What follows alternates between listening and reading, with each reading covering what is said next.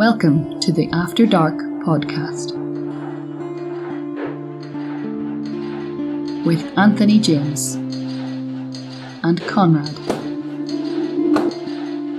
Make sure you subscribe so you don't miss an episode. Hello, and welcome to the After Dark podcast. I'm Anthony James, and that's Konrad. Hello. Well, Konrad, how you been this week? I've been good, thank you. That was a very um, sort of like an after dinner kind of speaker intro you did there. So like, hello, friends. And yeah, yeah. I was take. I was going after your thing when with the uh, the advert we made for the, the Oh, best yeah. podcast ever. yeah, Hello, friends. sit yourself down a spell and let me talk to you about a TV show called Dark. yeah, exactly. Uh, actually, I, I, I don't feel like a fraud this time because we genuinely haven't recorded the After Dark podcast in a week now. So I actually feel like I am, you know, able to say how you've been this week because Yeah, over I- Christmas we were recording crazy amounts. yeah, we're recording a lot, and now I don't remember how to do the After Dark podcast anymore because it's been it's been like a week since we did it. yeah, but having said that, we're only three episodes. Well, after this, we're only two episodes to the end of Dark.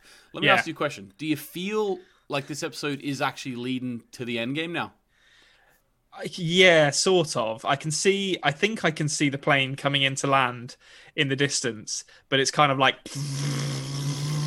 like dipping a little, a little bit and like waving. And I'm like, "What's happening here, guys? Like, which which runway are you landing on?" But I, I think I know. But it's entirely possible that they could pull a Yui at the last minute. Pull a Yui. Yeah, that's what it's called on a plane, right? I love then, I love um, that because you, you say Pula Yui because that's like a real sort of like driving slang term, right? Whereas later on in the episode we'll be talking about a slang term from my childhood that involves giving someone a lift on a bike.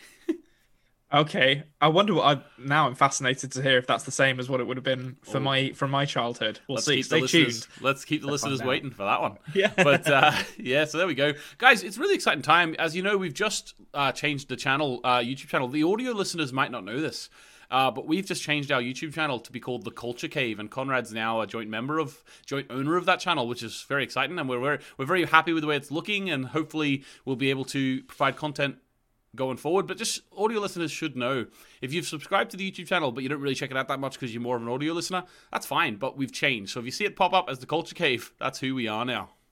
Yeah, and there's a lot of stuff on there now as well. So you know, just go to the YouTube channel, check it out. Yeah, there's a lot of stuff on there, a lot of plans for the future. It's all going great. Right, okay, so I think we're probably going to be talking about this one for a while. I say that every time I say we're going to be ending soon, we end up going another three hours. So Yeah. by saying we're going to talk about it for a long time, maybe I'm jinxing it in the opposite direction, but I think Get the first podcast under an hour. Yeah, exactly. So subscribe to the podcasting apps if you haven't already. Subscribe uh, to the YouTube channel, The Culture Cave. Um, this is a Culture Cave production. We're going to do something with that in the future, I'm sure. Um, could you please also uh, send us an email to adpodmail at gmail.com if there's questions or comments or anything you want to throw our way. Um, as well as that, leave a comment on this video for questions for Konrad for episode 7 of season 3. We are getting there now. Uh, and I think that's all I have to say. So let's go straight into it then, Konrad. yeah, let's do it. Oh, let's break it down! So the episode opens with maybe one of the coolest reveals, parallels, perpendiculars we've seen in the show. Uh, basically, Jonas having Marta having been shot. Um, so we know that Adam still shot her in this in this one. Um, Jonas, who we then will learn soon will be the one to go on to be Adam, runs and takes shelter in the basement. Because I said to you last week, I think Konrad, how do you think he survived? Well, there you go. It's simple as that. Just run to the basement. I yeah, I feel like this is. ki- I mean, it's not that big of a deal, but I feel like this is kind of cheating. It's a bit of a. It's a bit of a sort of Deus Ex basement that's, that's happening because at no point has anyone mentioned this house having a basement in two two seasons of television. Which it would. I, I think what I would have liked is if they'd have A, set a up a mention of a basement once Yeah, well, in the I first thi- season.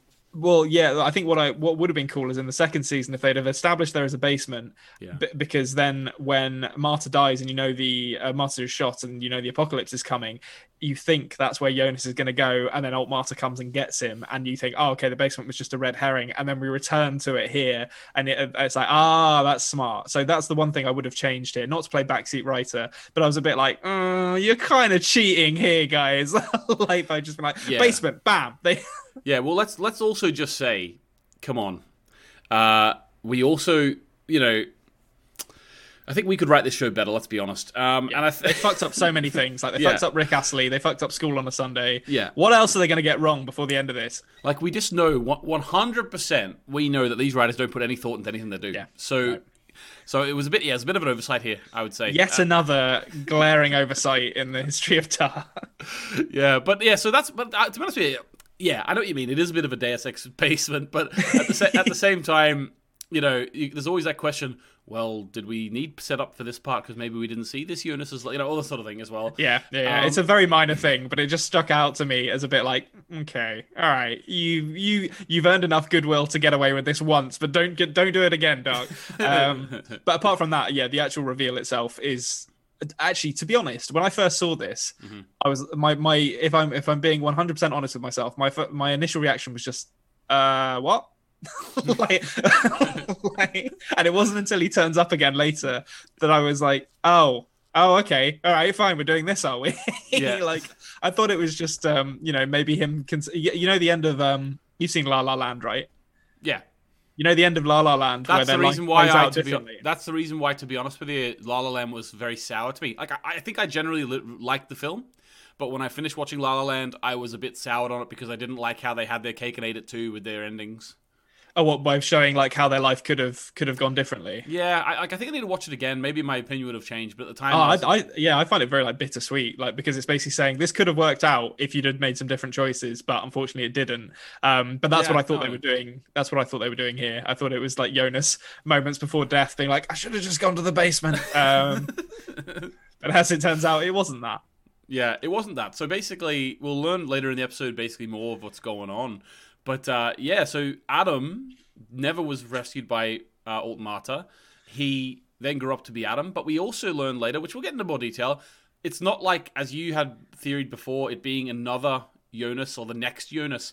It's actually just that they've both been happening at the same time. Yeah, it's just like an, there's an inflection point essentially in time where Yeah. they go off in separate directions. Um, Yeah, and, and we'll get into much more conversation about that later whenever we get to the actual uh, Eva scene where she's drawing it. You know, Yeah. But but, uh, but that's just to prime you guys. Also, we get uh, straight away. Um, the stranger wakes up, um, and I don't know about you, right? But for me, this moment was the biggest step towards Adam the stranger took for me, and I'll tell you why.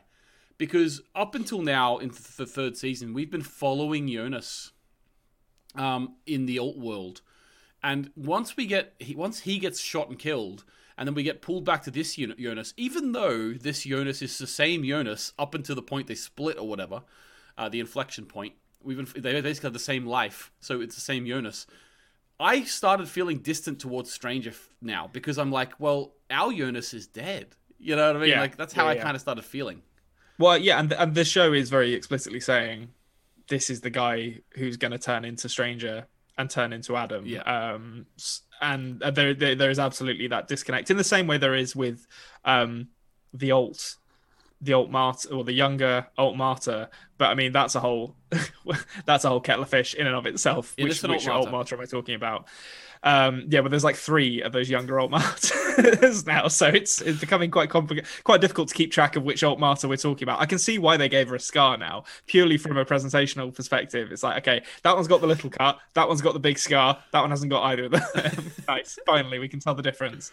Uh but yeah this um this moment where stranger burns the letter um i mean first off the, the letter uh, based on what we know from the last episode uh the letter that that stranger has in his possession just feels like total manipulation uh from the Martas now which i think is confirmed later on um, in this episode. And it's it's constructed by the alt Martas to you know keep him blindly following this path um and it, but it's interesting to me that he burns the letter but we know that he will give it to to Noah to hand back to himself, um, which means he must know what their plan is because he's still keeping that like he will still utilize the le- the letter like later later on in in his in his cycle. Yeah, but I don't. means he doesn't yeah, care. but I don't. But I don't know if he. He's not thinking about it in that moment, in my opinion. Or when he burns it. He's not thinking, "Well, I'm gonna have to get this back somehow." Like, I Oh no, I, th- I think when he burns it, he's he's like that's just him like rejecting their plan. But I think what it what it the fact that he burns it and that but we know we'll get it back later. Yeah. And and will give it to himself. Me or well, give it to himself via young Noah. Mm-hmm. Yeah, yeah. To me implies that Adam, as he is now, knows exactly what the the Martas are planning, and either doesn't care about it or thinks he's thinks he's got them got them figured out. Well, by the end of this episode, we see that he very much does think. Yeah, that, yeah, that yeah, he's, yeah, that, he he's, that does. he's got it all figured out. Um, and uh, maybe he does. Like that's what I love about the end of this episode. But um, yeah, but I, I just love like the kind of Machiavellian plans within plans here. It's like have, have the like throughout this season, it's been like have the Martas figured out or have Erit Lux figured out Sic Mundus or have Sic Mundus figured out Erit Lux, and it's this constant like it's almost, almost like a boxing match. It's this back and forth, and at the end by the end of this episode, you're like. Sic Mundus won that round, guys. yeah, yeah, exactly. I love that about this. It really is. Yeah, yeah it's just so fun. It's so good. Right. Okay. So um, he burns the letter. We then sort of it's it's it read they read what the letter said. Um, yes. What did you think about that? Like, obviously, they gave it to us at the start of an episode, so it's not like a huge reveal. They knew it wasn't gonna. It, it holds a lot of dramatic weight, but it's also not like, oh my god, that's what it said. You know, it's it's Yeah, not really like yeah. that. I- I think the the only bit that really is most of it just just felt like emotional manipulation to me. The the bit that really stood out to me was the the repetition uh, or, or the recurrence of the uh, "We are a perfect match" line because I don't think Jonas ever said that to Old Marta, which makes me wonder how she knows that line or whether it's just this innate connection between them that that leads them to choose the same words. Yeah, I'd be happy with that, to be honest with you. But also, I understand that Eva would have been pulling the strings of that letter being written, and Eva sort of seems to know a lot these days. Yeah maybe i guess maybe claudia or someone could, like from the, like by the end of this episode we find out that claudia it, prime claudia is being manipulated or was being manipulated to feed her information. So i guess maybe she told eva about about the the the loving words that jonas and, and marta have exchanged in her world. Yeah, because also we see by the end of this episode that Claudia and Jonas are going to be spending a fair bit more time together too. So, yeah yeah. Like he sit, he they sit down after like working with this uh, god particle or whatever, and they're like, "Yeah, so one time I said, you know, perfect match, and that's just," and she's and Claudia's like, "I'm telling that to Yeah. Eva." we're here for 33 years better get to know each other yeah, exactly. Right. Okay. So, um, name of the episode. Yeah. Uh, they give it to us. I'm pretty sure I'm going to get this one right because let's be honest, uh, it said so much in the show. Yeah. Licht und Schatten.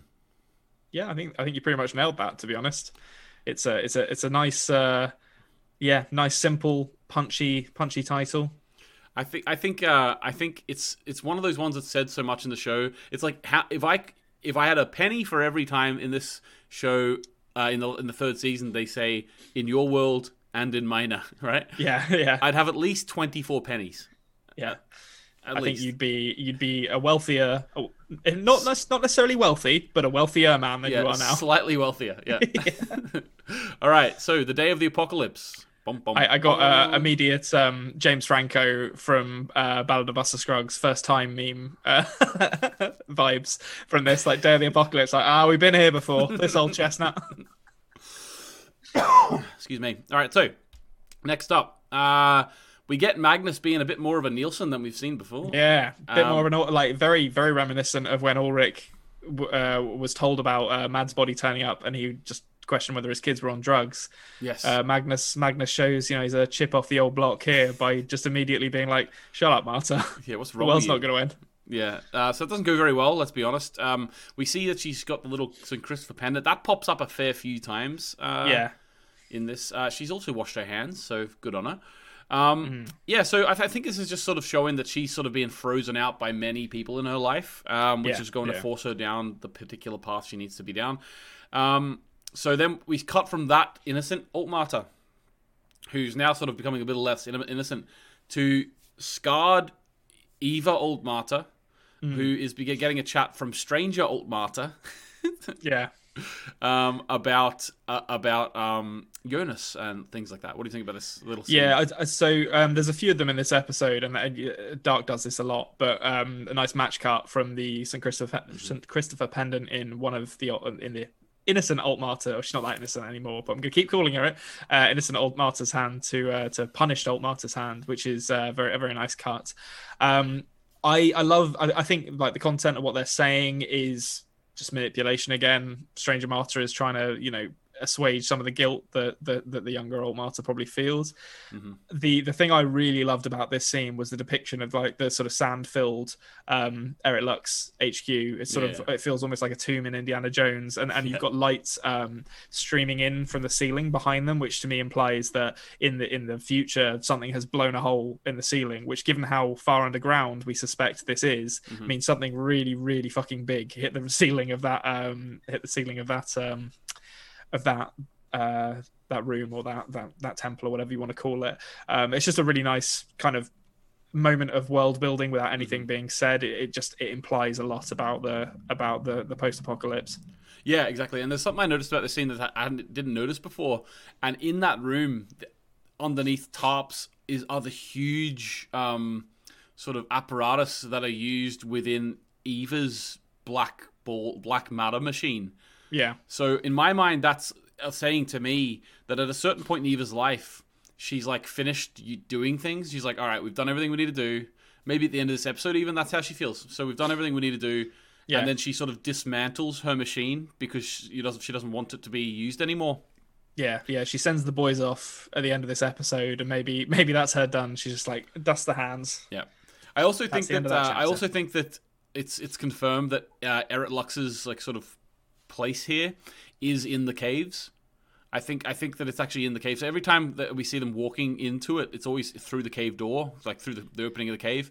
That is Also- true. Yeah, Also, later on, when we see her big uh, dark matter machine, you might notice that it's actually in the in the in same same part of the cave. I think that we originally saw the barrels in season one. Yeah, that's interesting. Actually, I hadn't I hadn't really put two and two together on that, but that makes a lot of sense. Um, and and yeah, even even further um, compounds my theory that maybe like a bomb hit uh, hit the uh, the ground above this or something to to, to to to blow a hole in the ceiling, which is which means it was a pretty damn big bomb. Bomb. Yeah, yeah. It, it also makes me think like I'm assuming that Erit Lux had a similar history to Sic Mundus in that they were like sort of started up by Tannhaus and the family and all. That's what I'm assuming, but that might be completely wrong because the only reason I'm assuming that is because this place was obviously built in a similar time scale to the other one. So who the hell built this? You know, Eva went Eva went back in time and just like brought builders in to build it. Yeah, yeah, yeah. She just she just brought yeah she brought some builders back uh, from through through time from the eighties or whenever this is to be like, I need you for it's just a weekend, just, just a weekend job. yeah, and then just like throw them through a portal to like Yeah. 904 or something. Yeah, so long suckers. yeah. Uh, all right. So um, next scene, it goes to another Alt Marta, Yeah, Um, this messed me up. and she's in a cage. Uh, explain how this. Uh, basically, Adam is talking to her in the cage. How did this mess you up? Well, because we've we've now this is the third alt Marta. In a row, basically. in a row. And so I was like, okay, I understand that we've got two alt Martas. We've got the one who hasn't killed Jonas yet and the one he just has. I get that. I'm happy with that. That's all straight. And then we see this other one, and I was like, uh, what's going on here, guys? Like, um, and, it, and it, again, it wasn't really until Jonas shows up later in this episode uh, that, that I kind of put two and two together and was like, oh, right. So the inflection point affects both of them, basically. I don't exactly know what the inflection point for Marta is, whether it is the same moment where where she travels across worlds or doesn't, I guess. Um, but, it's interesting you is- put that. It's interesting that that's the theory you're coming out with there because.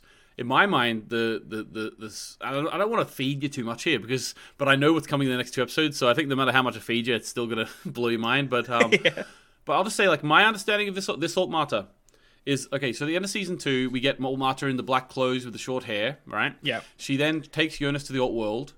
Um, she then uh, goes to uh, back to 1888. yeah, Um, she then, after doing that and like giving them the black matter, dark matter, she then goes to Adam in the in in the the, the present time. So that's Yeah. what that's where this alt Marta is currently now. So Yeah. so basically, the alt Marta who we've been following the whole time, sort of the innocent alt Marta, at the end of at, at the end of this episode, whenever Magnus and Franziska go come there, they're picking her up, and then she's going to be told by Adam to go and save Jonas. That's where my head Yeah. was at this point. And so this this Jonas this this alt Marta is actually just like two days on or whatever from the one we're following. Oh, okay. Because I, I I assumed that this was um that that was the one who comes back with the the scar on her face. But actually, that makes more sense to think Well, the it- one with the, the scar on her face ha- it has been up to different stuff that we haven't actually seen yet. But this one doesn't have that scar on her face. Yeah, And but based but on what I- happens at the end of this episode, how would that happen? she might be alive. We don't know. Oh yeah, like, like time travel. Do you mean? Yeah. Yeah, I mean, I, I think uh, I, I- was assuming everything that we're seeing happen to the Marta in captivity has has already happened to the one with the scar on her face. But I think it actually makes more sense for this to be the one that we've seen doing all the alt Marta stuff, and the one with the scar on her face is the one that we haven't seen. Well, I think I think although this is a very dubious term to use for this show, I think the storyline of of our alt Marta we've been following, innocent alt Marta, and this one in the cave cage, sorry, is pretty linear actually. That's Yeah. a very dubious word to use for this show, but I, Yeah. but I, but I think it is. I think like at the end of this episode. You know, uh, innocent Marta gets taken by Magnus and Franziska. So when I was watching this in my head, I was like, "Oh, okay, so she's now going to go and save Jonas, go to the Yeah. 1888, and then end up in the cage." You know, yeah, I think that makes sense. Um, and and yeah, the, the question does become though, who the hell is the scarred one? Yeah, I mean, she's a she's a real piece of shit. Is who she is.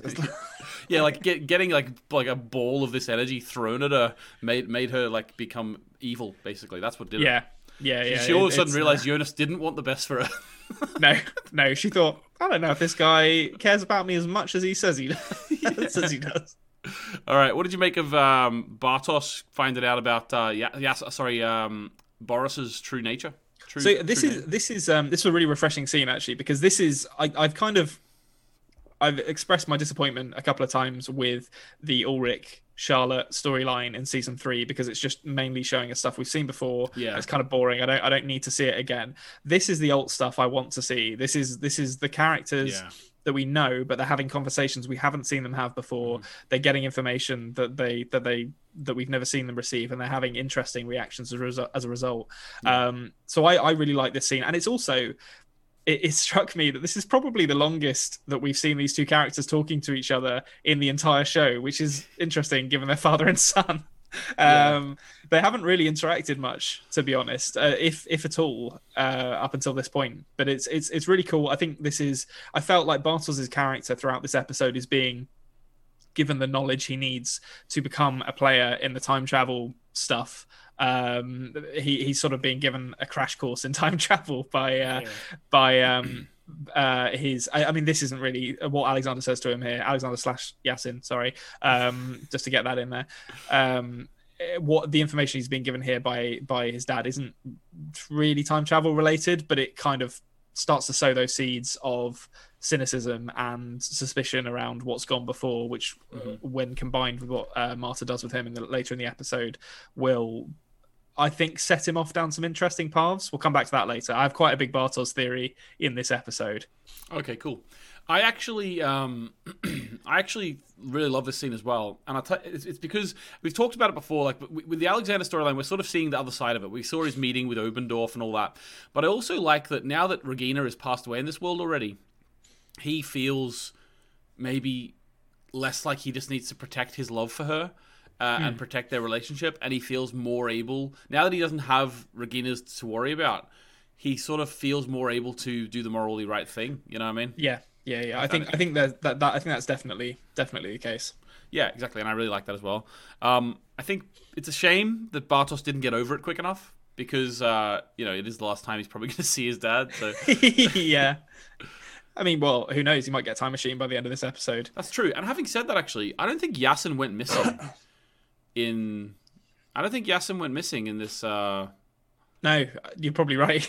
in this old world, which actually that puts a spanner in our Yasin is Alexander theory because if if he doesn't if he doesn't go missing, he wasn't in the bunker. So how did he survive the apocalypse? Uh, Maybe well, have to I mean, re- redraft maybe- this whole thing. no, no, we'll find a way out of this. Don't worry. Um, It's been so consistent so far. I mean, Noah goes to get Ellie. Uh, we don't know what what what he did after that. Yeah, So maybe maybe he drops off Yasin at the bunker, and we simply haven't seen that yet. it's true. It's true Or- we can or- only or assume we can only assume that Yasin and, and Ellie still are going out at that point. So Yeah. that would mean that Noah's still jealous. So something probably had to happen. Yeah, yeah. The, imagine the, the the the tension and the sparks flying in that bunker when when Noah comes back and, and drops Yasin off as well. It's like, have fun, you kids, and then Yeah. it sh- shuts the door and then just an explosion outside. I think he sent him back to Marburg 33 years ago. yeah, yeah, yeah, and, and uh, said, "Okay, you can't ask any questions, but your name is Boris. All right, yeah, just get on with it. trust, just trust me on this one. Go you and need to go rob that him. bank." yeah, exactly. Exactly. You must make your past happen, Yasin. Uh, Yeah. All right. so um, then we get a, a little bit more of that storyline that you're a bit bored by. I, Yeah. I understand completely what you mean, and I think on the first time watching, I wasn't really bored by it, but on rewatches, I find myself wanting to fast forward. If I'm honest with you, um, Yeah. and it's but I, I but the thing is, in my opinion, it's needed. Like it's needed because there's a lot of things that I would be like if they didn't show it, I'd just be like, hang on a minute. And I know every fan would be. Mikkel wasn't taken, so how the hell did Helga lose his eye? Like you know, that's that that would be the biggest question everyone would have, and it would be it would be like Dark has a plot hole. So they had to show a storyline about how how Ulrich would do that. Um, Yeah, also, I- you, had, I- you had to get the, the actor in somehow as well. So What for Ulrich? yeah, Yeah, I'm, I mean, it's not it's not the worst thing in the world. It's just a bit like. I, I personally, I when I saw Helga with his one eye, I was like, oh, okay, so Ulrich's going to go back and beat his in instead, and it's you know, I, I I'm fine with that. Like, it's a nice little nod to the difference. I don't need you to spend any time on this. Um, really, the thing that's carrying this storyline at the moment is Hannah doing her best Glenn Close in Fatal Attraction uh, impersonation here. Just like she is going to kill one of Charlotte's birds. Oh well, she's actually not because of what happens to her by the end of this episode. But um, but she uh, when she hugs Charlotte in this scene, it's a bit like I hope you don't have any pet rabbits because Hannah is going to boil them, Charlotte. But yeah. Well, uh, yeah, the thing. All Charlotte's birds are already dead. that's true. Yeah. So I don't know what who she'd boil. Like Peter, maybe. I don't know. Like. um, but yeah, I, I think Ulrich, the only thing uh, apart from that about this scene that I enjoyed was when Ulrich comes in and they're both there. He could not look more guilty. like Yeah. expression on his face, it's just like oh, like, like a, a work colleague of his comes to his house and he doesn't think there's any reason why she should be there. And he's just like, "What are you doing here?" It's like, yeah. Yeah, it's like, like I, I feel like the, the direction for for uh, the actor who plays Ulrich was just look as suspicious as you possibly can for this scene, please. Yeah, exactly. I did like I, I did like the little sciency uh, thing about like the, the pennies are the exact same penny. I like the I like the shot of the two engravings. I, I did Yeah, like that was cool. I think that looked pretty cool. Okay, so uh, then we get Dark. Dark does, especially early on in the first season, there was a lot of tropes that they very much leaned into, right? Hmm. I think Marta cutting her own hair. Are you going for the rage haircut? I was, yeah, I was the wanting to see rage, the is rage haircut is Yeah. definitely a trope they're leaning to fully into here. Oh yeah, especially in like an '80s movie as well, like or like or '80s influence stuff. Like Yeah. the, the the girl cutting her hair in a rage uh, is is classic '80s uh, teen drama fodder, which I very much appreciated. Yeah, yeah, I liked it too. I Uh, um I had a question for you from this scene. Yeah, So this is this is probably just set dressing, but it interested me enough to, to make a note of it. So in Marta's room, um, and I'm sure it's been there the whole time. I just haven't noticed it up until now. But she has like the little kind of charcoal drawings on her wall that are very reminiscent of the kind of art that Michael Kahnwald did. But obviously, Mikkel doesn't become Michael Kahnwald in this world. So who who do you think those are from? Well, I'm assuming she did them. And I think think they're what? I think what they're trying to do there is just a little bit of world building, sort of pseudo explanation of stuff. Because we know that Michael Kahnwald appeared uh, to Jonas in the first episode, covered in Hmm. what we now probably know is dark matter, but it could have also been black paint because that's what he worked with. Yeah, Um, and I think now the fact that Mar- Alt Marta appeared to herself, or like Marta appeared to herself, maybe they're just trying to put a bit of a. They're, they're trying to put a bit of uh, Michael Kahnwald into this character too, uh, Yeah, in, in yeah. that way. I, I Yeah, I think think that sort of that's doesn't really need too much analysis. I think it's it's, it's sort of just is nice, you know. yeah, it's just a cool thing that I noticed. Um, but but yeah, so to get back to the to the the core of the scene, I think um, Altmarta cutting her hair initially to me reads as her maybe taking the first steps, although she doesn't realize it, towards transitioning into into uh, the the darker Alt uh, if indeed she is going to become that darker Altmarta, which I don't know. Seems unlikely, but uh, given given where she ends up in this, um, What do you mean But the her- darker? the dark, you mean Eva, no, no, well, yeah, like so the the one who the one who the killed scarred Jonas. one? Yeah, the sc- sc- Yeah, like yeah, punished yeah. Alt Marta. Um, but uh, I mean, by the end of this scene, it's clear her her uh, loyalties still lie with Jonas with the uh, I promise someone I take care of something to uh, to Katharina. Um, so I think Uh-huh. It, uh, this is this this whole episode is a good uh, or and and the last episode actually as well is a great um, sort of case for only the good dying young because the nice versions of both of these characters just get mercilessly killed uh, and, and we're left with the we're left with the real bastards by the end of it. Yeah, actually, you you said earlier that you think you you you uh, alluded to the idea that maybe this inflection point affected Marta too. This is the question I have for you actually. Then is that see this Marta cutting her hair? Is is this after the inflection point or is this before? You know what I mean? Like, is, Um, is this Marta like definitely in no way going to end up being Eva, or is the inflection point going to come after this and maybe, you know what I mean? I I think it's already happened. I think it happened the first time someone crossed over the worlds. Um, I I don't know exactly how that like what the kernel of that inflection point is, but I feel like it's the same. That that there's there's like such a commitment to mirroring Jonas and Marta's storylines that it would it would almost feel weird for them for the for the inflection point in both of their their character arcs to not also mirror.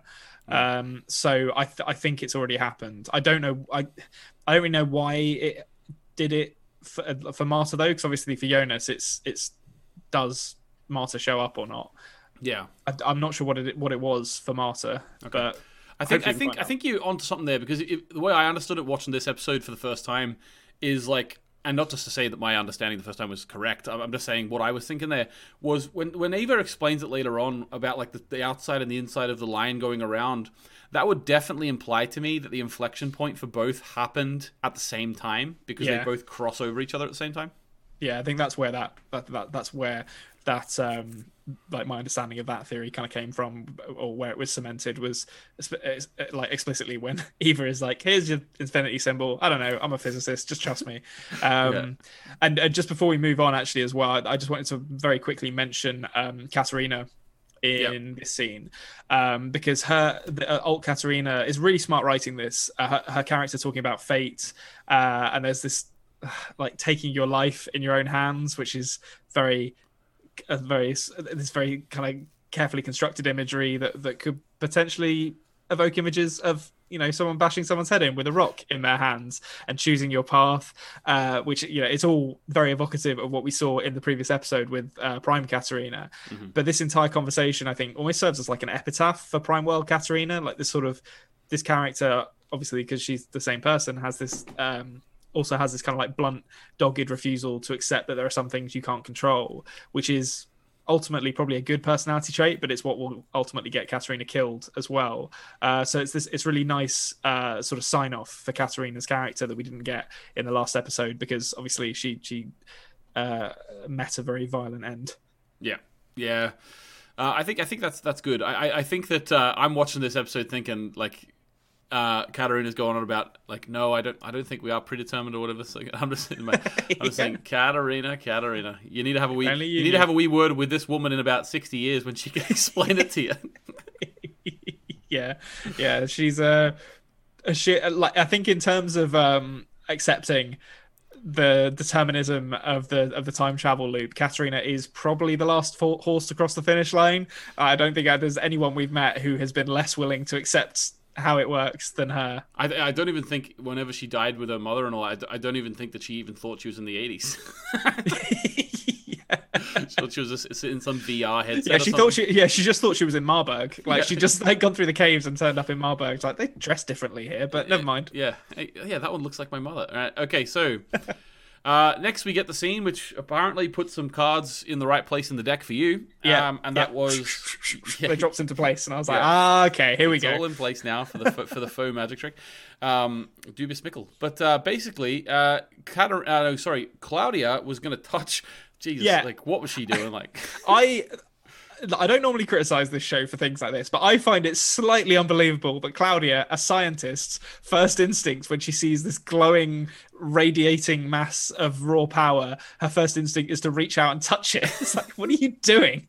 That's clearly not going to do. That's not going to do good things to you. Um, but I love the depiction of the God particle here. It's just this kind of it's very obviously it's very different to how it's presented in 2052 um, where it seems a lot more unstable this just feels like it, it feels almost like a um I guess it looks like a bit like a neutron star or something. Like it's just this dense mass of energy that feels like as soon as someone does something to this, it's it's going to go wrong. Yeah, yeah. Um, obviously, Claudia has to thank Jonas because Jonas uh, interrupts her. Yeah, Um, don't call it a comeback. He was only dead for about half an hour. yeah. Uh, he was well, yeah, exactly. He was, he was only dead for about five minutes if you were binging it, like. But um, yeah, yeah, basically, he's that actually also is a really good way to explain where he's been for the last three months because we know this is three months after the apocalypse. He's been here working away at this, uh, and that, yeah, that- that- away. I was like, because in my head when I found out about, it, I was like, well, where the fuck is Jonas then? Because we've had three months, and like, and it's something even like I forgot about it, like in between watches. You know what I mean? When I rewatched it, and that's it. And then I was like, hang on, is this a problem? Like, where has he been? And then then it shows he's been working on this again. I'm like, oh yeah, that's where he's been. It makes perfect sense.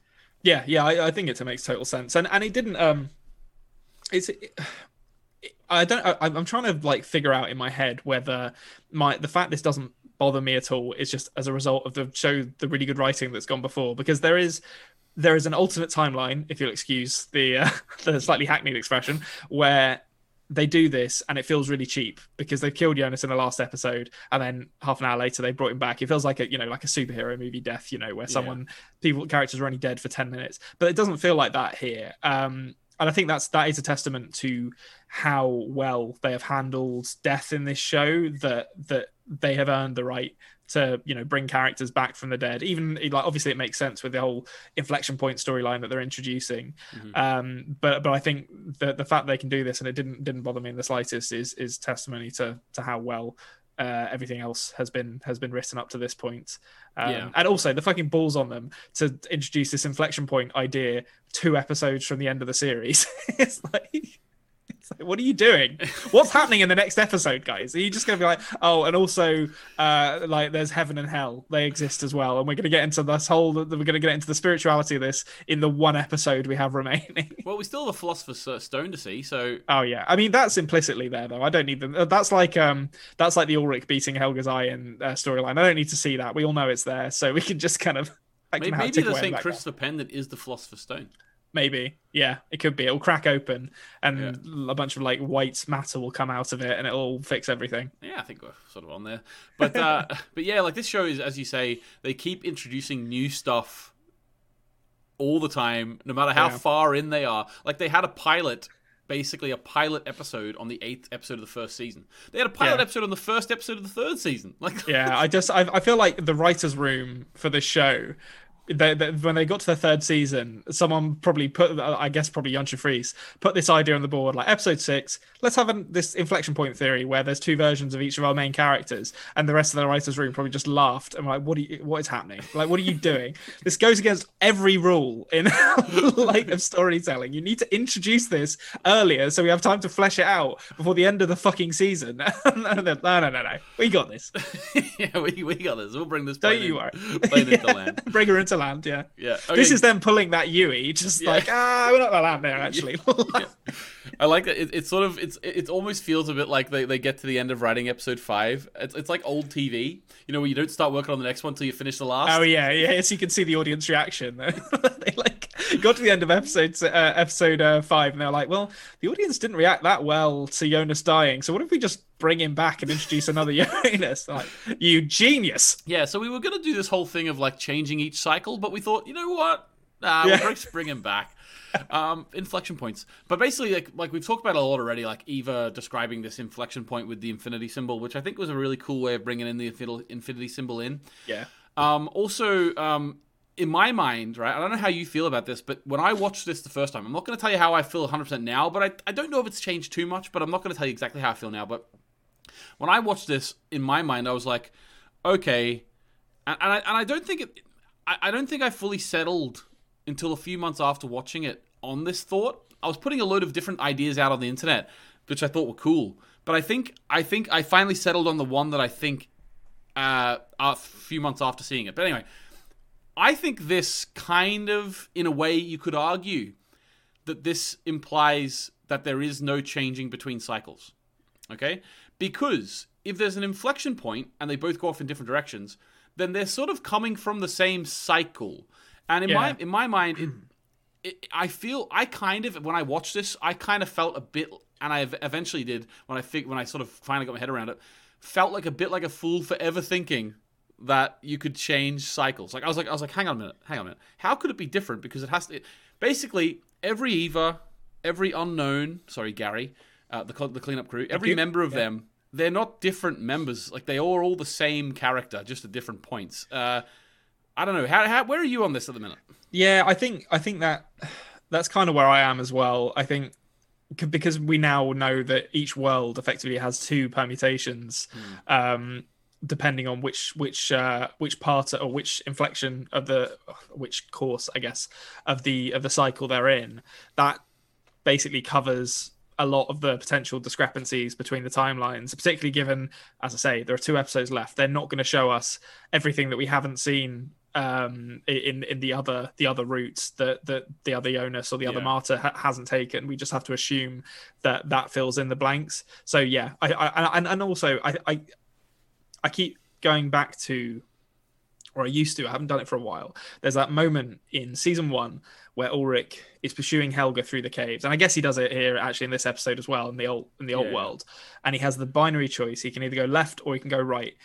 And if if the show wasn't committed to this deterministic model of of cycles and time travel, roughly 50% of the time he would pick wrong and the entire timeline would be different. Exactly. um and and initially when when i saw that i was like okay this has to be purely deterministic because otherwise it would completely fuck up the timeline every time every time you picked wrong. Yeah, yeah. um, and then we started seeing things with the alt world and with the, the crossing over between them where things were different. And i was like okay how does that make sense? Because if it's purely deterministic this this doesn't work. Things have to be the same. But now we have this inflection point where the cycle will loop back on itself and essentially self-correct um, on on each like of those courses.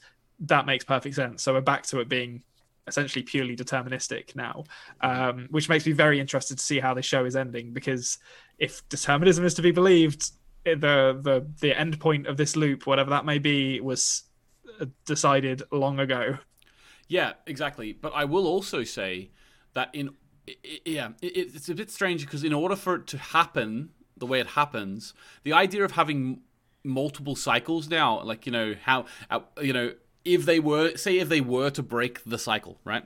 You would ask yourself, well, then how did that happen? Because they always would have broken the cycle. Do you know what I mean? Um, so it also brings into play the idea that this only happens once. You know, because time Yeah. is time is a linear line if you look at it like as in a line, and then they're jump they're the ones jumping back and forth through different times and dimensions.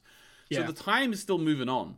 So like it only the time only went once from like 1850 or 1800 let's say through to 2050 2060 or whatever it is right just that Yeah. whole time we're looking at the uh, the time only happened once, and our characters were jumping up and forward. So if if something happens that breaks the cycle, you could actually just make an argument that this whole thing only happened once. Now I've yeah made this whole thing took 66 years essentially exactly, Like, or yeah, exactly, or yeah, the sixty-six years of Jonas finding out to becoming Adam or whatever. Yeah. Yeah. So so I like I like that explanation, but also um, I find it interesting as well because what's my thought I'm having right now? Because uh, confusion confusion. Yeah, I'm, I'm confused. I, I, I, I was going to say something there, but it's uh, it's just gone. But yeah, like another thing I want to say is Eva talking about this infinity symbol and like the outside of the line and the inside of the line. That like when you first hear about this, you and you, you talking about the inflection point of the alt Marta, then all of a sudden you're thinking four realities. You're thinking one reality for the alt, uh, two realities for the alt world, two realities realities for the prime world. However, I would actually posit that from this explanation, we could say there's only two realities. oh yeah i think there are yeah, Yeah, two realities. And, and, and one reality is encompassing one version of the Alton Prime, and the other one is a different version of the Alton Prime. Yeah, and I- and I think it's not the the, the two versions of Jonas, for example, aren't in different realities.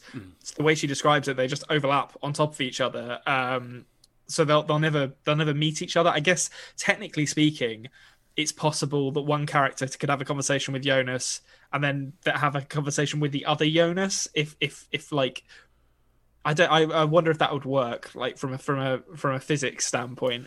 Well, it's not going to happen because that Jonas is dead. But I know yeah, exactly. know It's not going to happen. But I think technically speaking, what they're positing is that would be possible uh, because they're do- off doing different things. But uh, but yeah, I, I don't consider them to be separate realities now. I, I think they're just it's the same reality, but they're kind of layered on top of each other, bec- doing Mm-hmm. different things. Yeah, and it just uh, uh, where you put it there, it makes perfect sense. And while it's crossing in the middle of that infinity symbol, that's when you're able to grab one Jonas and pull him out of his reality, sort of thing. Yeah, yeah, Yeah. exactly. And and you know uh, uh, that's essentially well, I guess actually I, I've I've said that I think the inflection point for Alt Marta has already happened. Maybe the inflection point for Marta was that moment where uh, the, the the moment in this episode where Magnus and Franziska go and grab her, and they're just like, "Sorry, you're ours now."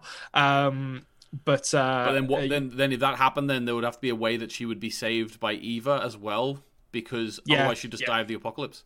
that's true. Yeah. Or so- maybe in the other one she went with uh, Bartosz. Yeah, just stayed on the bike. No, No, I thank mean, you, know- strangers. You know how Like- at the end how Bartosz is saved by himself. Maybe she just went with the other. Ah, option. that's a good point. Yeah, yeah, that is. Yeah, okay. So maybe maybe that that is the inflection point, and they are at slightly different, uh, slightly different times. I mean, they're they're what like how long? How how how Hmm. Well, many days ago? Yeah, I- yeah, exactly. Well, we don't know if they're at different times, do we? Because we, whenever Jonas, whenever Marta comes in, well, it's it's a different. That's the thing. That's the weird thing. And I'd love Well, to they're think technically different times, but they're not actually different they're times. the same point in time Yeah. within the two. Yeah, that's really strange. Like the calendar Yeah. of the two worlds is slightly different. And I, I wonder if that can be if we would really look at the picture of the uh, infinity symbol and look at where each line is overlapping.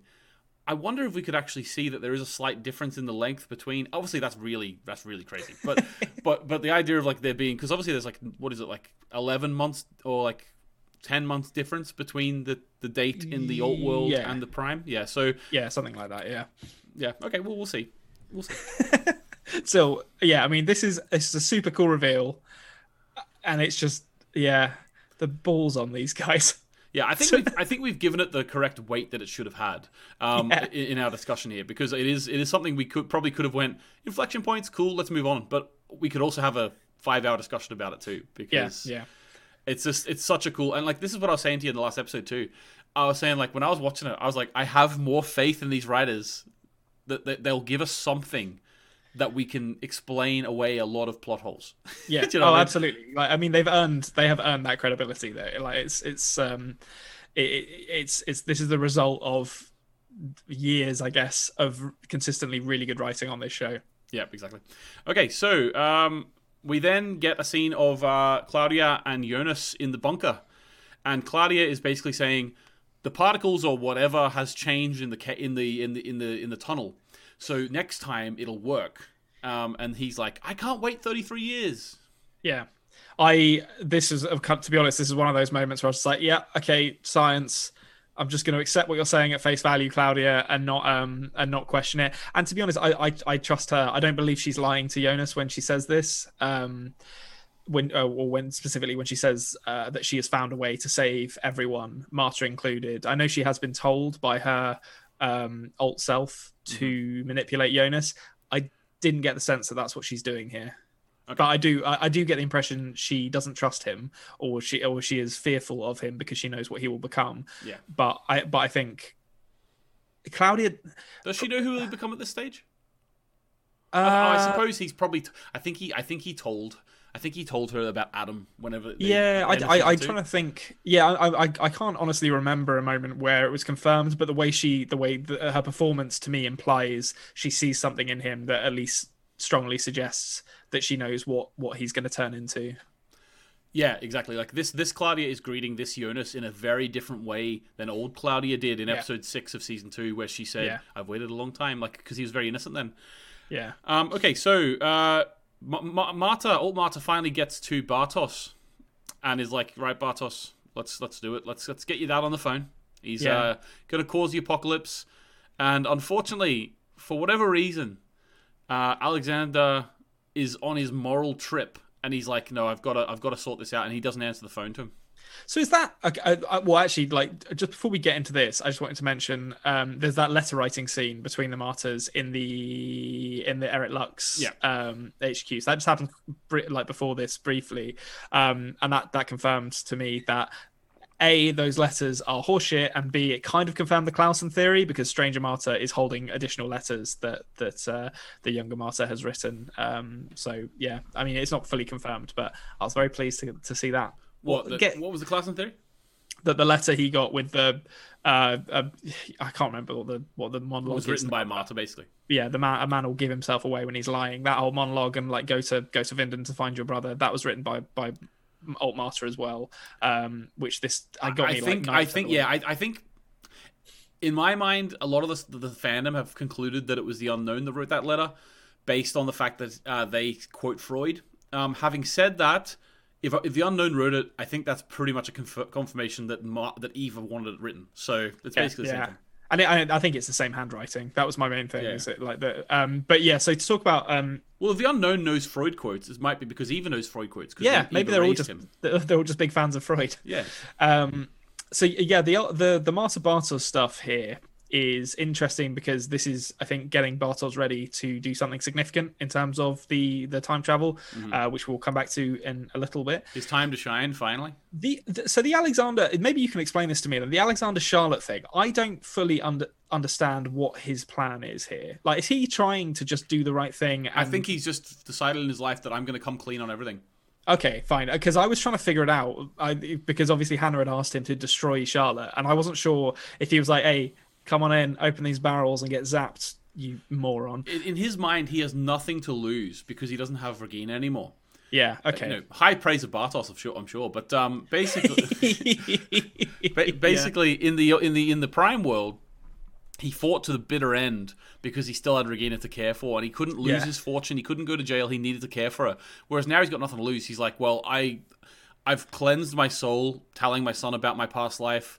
Yeah, Basically, okay. when he was confronted with Hannah trying to blackmail him, he went the complete opposite direction that he did in the Prime. Oh, world. okay, yeah. I, I for some reason that didn't click for me that that's what he was doing in this, but that makes a lot more sense. Like, there's there's a couple of things in this episode where I was like, ah, that doesn't make that much sense to me what Well, he's it doing. It did but- focus on the bag when he was about yeah to that's kind of that, that's kind of the thing that confused me was it, it felt like he and and it kind of did the like low angle almost intimidating shot which obviously is Hmm. in retrospect was probably just a red herring um but to be like been a lot of red herrings with Alexander. Like, yeah that is true yeah like uh, but not Yasin that's the one that we can always cling to What about the number plate? Look at the license plate, the car license plate. I've forgotten that Yeah, well, still, Yeah. it still could come true. Still, It could. I mean, we've got plenty of time. Plenty of time. They're throwing all sorts of shit into this series, like with two episodes left. So wait, wait for the number plate to come back. Um, but yeah, so that, so that I'm glad to clear that up because I didn't initially get his motivation from that from that, but I think that was just me misreading it. Um, the other one in the scene after this, the Ulrich and Helge stuff. I so he seems to realize again here that this is his brother. But I was I was convinced that he already had accepted that based on you know him like crying um, during the mission briefing when they're talking about finding the finding the boy's body. no, I, I honestly think that he just thought that this was some sick psycho killer who had taken the stuff off his brother in the '80s and put it onto this new boy. Oh, okay. I see. Yeah. So I didn't I didn't get that either. So when when he was crying during the mission briefing back in episode it was two or whatever it was, I was like, oh, okay, so he knows it's Mads. Um, I think it was, just, it was confirmation that his brother was dead. I think that's why he was doing it, and, and all this stuff. Like uh, we we've talked a lot before about not accepting the time travel that's right in front of your eyes because it's just Yeah. not possible in your mind. I think that he didn't fully put it together until this point. Okay, yeah, that made, that's that's fine. I, it just confused me a bit because I was like, wait, hold on, you didn't realize this was Mads? It's obviously Mads. Um, but then I guess yeah, if we look at Ulrich's um, arc in the first season, it, it, this is following exactly the same exactly the same path. Also, this this Mads' body looks a little f- less like a real boy than a little bit Pinocchio-ish. You know what I mean? Yeah, maybe. Uh, I'm trying to think if it's the same. It must be the same body. They must have just used the same. Uh, I think I, think they, it's- they, it's probably the same actor because this one actually looks a little bit like a it's it's a bit like Mikkel. It's a little bit longer, a little stretchier, a little bit taller. Had Yeah. a beard. a little bit, which- little bit taller. But you know, we talked about it before. Like you know, the whole, the whole world does everything different. So uh, they, Yeah, you know, true. Mikkel could have been born a year earlier. Same with Mads. So Yep. Yeah, that's it, it. You know, we don't have to worry about these kind of things. Just like just Hand brush, brush on by. Uh, That's why they haven't showed Yasin in this world because he's actually six foot five now. yeah, he's had a unfortunately he's had a growth spurt and he now looks like a rugby player. There's no way that we would ever believe that he would turn into Alexander anymore. So that they haven't showed it to him. yeah. right. Okay. Uh, now uh, we move on to the trio, the cleanup crew, Gary cubed, is going through the dark matter machine. Um, at Off this to point, different did you, places. did you sort of know where they were going? Did you put that together? Yeah, I think I mean they, we've seen them with the keys, um, so I assumed that they were going to uh, going to the power plant um, in different in the, the different worlds to uh, to potentially you know ball something up. I'm not exactly sure what they're ballsing up, but it doesn't end well. Uh, so yeah, um, and, and presumably to die as well, which uh, lends some credibility to my theory that the the picture of the boy, uh, picture of the body um, in 2020 actually was uh, the member of CEC. If we, because given That doesn't make any sense. But based on our whole discussion this episode about it's all happened once, the younger one has to grow to the older one. Like, what do you? Uh, mm, but he, well, I don't know, because like the the 2020 has already happened, like at the point that they're causing this accident, right? There's, there, there- but there's no. Yeah, but that, they're they're not. Yeah, oh yeah, but they're not at they're not at the same time. The meltdown happened in '86. Oh yeah, they're in 86, aren't they? Mm. Like you remember as well when they were talking about the when Bernd was talking about the the meltdown as well in '86 Yeah, in the yeah, first yeah. season. He didn't mention anyone dying. Like it wasn't an I still- explo- wasn't an explosion. It just it was a meltdown that produced all this stuff. Or, yeah, all the cesium. Yeah, I mean that is a good point. I still that he looks like identical to that body, and the fact it's in shot makes me think like it's either a really weird Easter egg or or, or I got to see this picture because you got to let this go. Like like the, the, we- I'm telling you. He's like The old one exists. The old one. Exists. We're getting the to- end, we're getting the end now, Konrad. Like you know, I'm ripping the band-aid off here. The old one exists, Konrad. Liz, all right, uh, put the picture on screen next to the picture of the boy, and like let the let the let the people decide. Because I'm telling you, that's the same actor. He's in he's in All that right. picture. Well, maybe maybe there's an inflection point with the unknown. maybe everyone's got an inflection point, and it's it's it's it's less an infinity symbol and more just a bunch of beans they next to each talk other about it in a being they talk about it being a knot. So basically, it's every single character has this. Weird, Yeah, it's like um oh what are those things called? The the you know the they're like the little things that you draw in a circle and it goes round and creates like a uh, creates like a crazy sort of circular diagram. I can't remember what they're called. They're like, it's not kaleidoscopic. Oh yeah, I can't, I can't remember. I know what you mean though. I know what you mean. That's really going to annoy me. But Yeah, it's really cool. oh, spirograph. My my partner's just told me they were called spirograph. There we go. So Oh, spirograph. There we go. Okay, there Yeah. we go. So that makes sense to me. Um, I, I would say, um, I, I would, I would say that picture. I'm gonna have a look at it now. I bet you. put I- it on the screen. Let the people decide. You coward. No, I'm not. I'm not. I will put it on the screen. I'm not letting the people decide because let's all let's let's let's let's let's remember. Konrad didn't think the older Ulrich was a good lookalike for the young one. That's all we'll say. He looks like a hippie. He, oh, Konrad doesn't have a good uh, sense of people looking the same. A good let's eye. Just say, let's good just eye, say that. yeah. Uh, we, we, that's been established. I Put mean, it on the screen. The people the people will side. The people will pick the right side. I it took trust him them. far too long to see that Alexander was Yasin after all. So far too long. Right. Okay. So next we get a scene where the future girl uh, basically does a Claudia. Show it to me.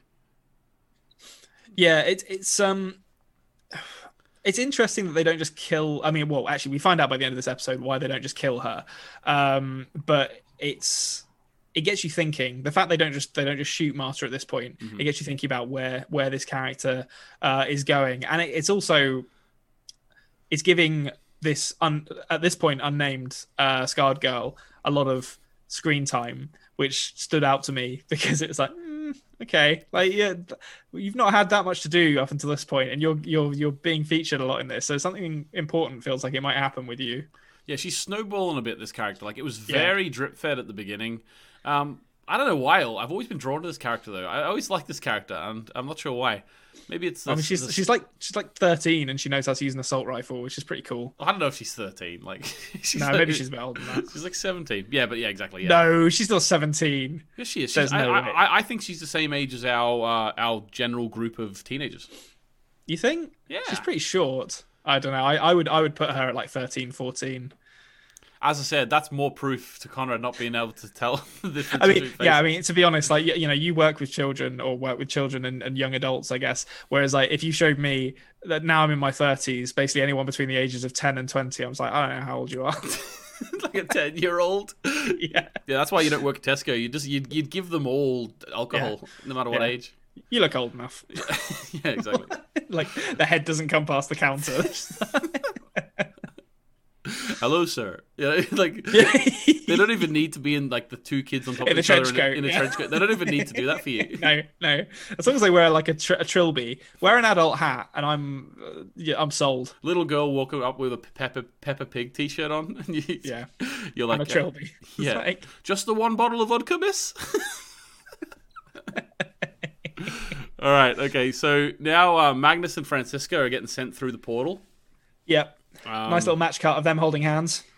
Yep, exactly. So we match cut into them also sitting by by the lake. Um, back where their romance started when Ma- when Magnus ran into the lake yeah, to save her, and, and then Franziska ran away. was Franziska was doing her best imitation of a dead body. Um, Yeah.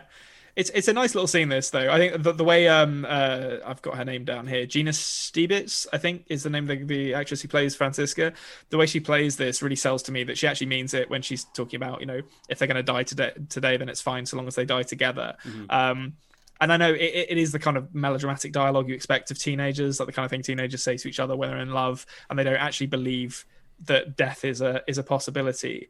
Um, but there's an earnestness to to her performance that that I really responded to. I think, um, and, and I, I think the scene really really perfectly encapsulates their romance as well. It's just two people who uh, passionately love and committed to one another, and no matter what happens to them, they won't be separated. So we see, you know, one one reality where they're kind of roped into this really horrible time war, and in the other they just die together. But in both, you know, they they they can rely at least upon each other. yeah, they've been together the whole time.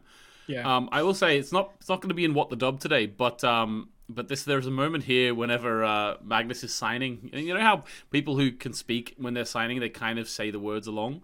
But It Yeah. was just it was just funny in the dub. Uh, it's just like the guy was just like, yeah, together. it was just, I don't know why it just took me out of it completely. It was it, was- it's like because the whisper was too clear, you know. yeah yeah it's um yeah but it probably doesn't well I, I mean i guess i've never really thought about that but how do they get like external dialogue recorded when they're dubbing it do they do they just try try and like adr in the well i mean obviously it's adr'd but Yeah. do, do they do they try and just put in the sort of ambient noise of a forest as well No, no, no. I think the way that they the way that it's done is that they actually get the uh the, the editing file. I guess they have the audio They track have of, the like, audio track, yeah, and it's all yeah. the different tracks. So then they're able Yeah. just to replace the voice, so it's still the same. okay uh, but every- it's still even with that it cuts through and sounds way too clean Yeah, yeah, yeah. Exactly. It's, Okay. way too clean. Like because obviously he's standing in a room. He's not actually out in the forest. You know, he's just like together. So on Um, top of the voice acting and translation being bad, the audio mixing is also bad on the uh, on the dub. Yeah, I was because I, I had listened to it a few times because I was like, have they, have they got him just whispering, or have they got him standing across the room, you know, to try and get it soft? Anyway, um, okay, so uh, then we come to the point I was mentioning at the beginning of the podcast where Marta is on the back of your uh, Bartosz's bike. Uh, Yeah, Looks really stupid, uh, but it's so realistic to me. Like, Yeah. you know, we've only got one bike. That's what we're gonna do. She's sitting on the seat and he's standing up pedaling. Um, yeah. I've never done this because I don't trust myself to not completely wipe out, but um, I've I've known it done. Oh well, well yeah, I, I've, I, we- I would have done this growing up, but also if you were very lucky growing up, you would have actually had the stunt pegs. Oh yeah, you had a BMX with the stunt Yeah. pegs on the back. Yeah, and then someone could just stand on the pegs. yeah. Uh, Give that- someone a backy. Yeah, that- oh, a backy. So this is where I was talking about, right? Because you were talking about doing a Yui earlier. yeah. In Australia, now we've got a few Australian listeners I know, so maybe they could tell me in the comments whether it's still called this or whether it was just a local thing. Because I was called, I was from, uh, I was from basically a suburb outside Melbourne. Um, haven't lived there for a long time, so probably I could say I, I'm from Narre Warren, which is near, near, near, kind of near Cranbourne, kind of near Dandenong. So if anyone's from the Melbourne area, that's where I'm from. These don't sound like real place names. Yeah, well, I, well, I was always told. Actually, you could also confirm this. I was always told that Narre Warren was like was like Aboriginal for dirty water. That's what I. Oh, thought. nice. But, but that sounds like something you would say about your town. You know what I mean? Yeah. dirty water. It's actually Aboriginal River. for the worst fucking place in the world. That's a very Australian thing to name somewhere. It's actually Aboriginal for devil's butthole. Yeah, like these are these are all real things. But uh, basically, what we used to call it was giving people a dink. a dink. A dink, yeah. Give me Oh, a dink. new heard- Give me a dink, will you? Give me a dink. So Yeah, like, no, we either we on the pegs or on the seat. It's called a dink. Also, there's another there's another there's another thing we uh, we would have done is if we had like a big like uh, mountain bike, um, or, like I suppose it's actually no more of a road bike with the with the straight bar across. Another way, you, another way you could give someone a dink, um, and this didn't work after a certain age, but you could just get them to sit on the bar. Oh yeah, that's that's you're asking for trouble if you do that. Yeah, Frankly, yeah, yeah. it's completely unsecured, and you also can't steer. So- like you're just you're you're absolutely setting yourself up for, for disaster with that. But uh, yeah, I've never heard giving someone a dink, but we called it giving someone a backy uh, in my neck of the woods. yeah I prefer dink. Right, okay. Dink, dink is shorter, certainly. It cuts to the you know brevity is the soul of wit, and that cuts right to the right to the heart of the issue. Yeah, exactly. Right, okay. So they're off somewhere. We'll come back to them in a minute. We have Yep. um Ulrich making the call again to Charlotte. Yeah.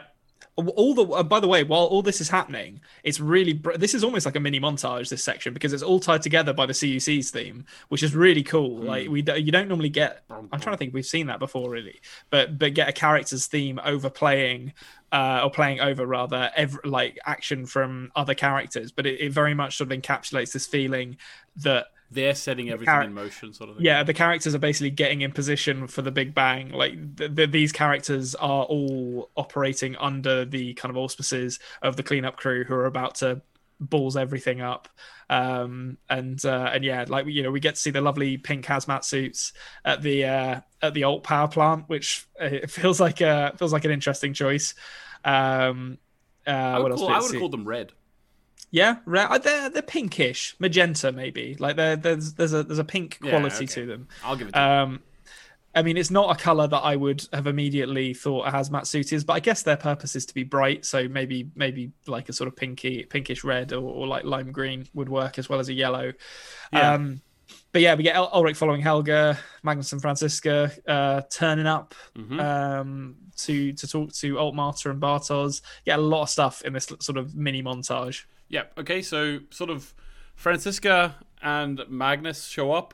I think in, in a previous scene as well, we've we've also had oh not yet actually, but basically Adam will go on to say that he sent all of the people out to where they need to be.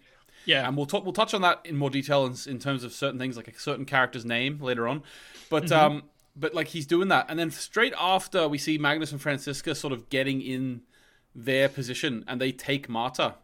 Um, Yeah. We then see Eva with her soldiers. yeah, they're all sending the boys out.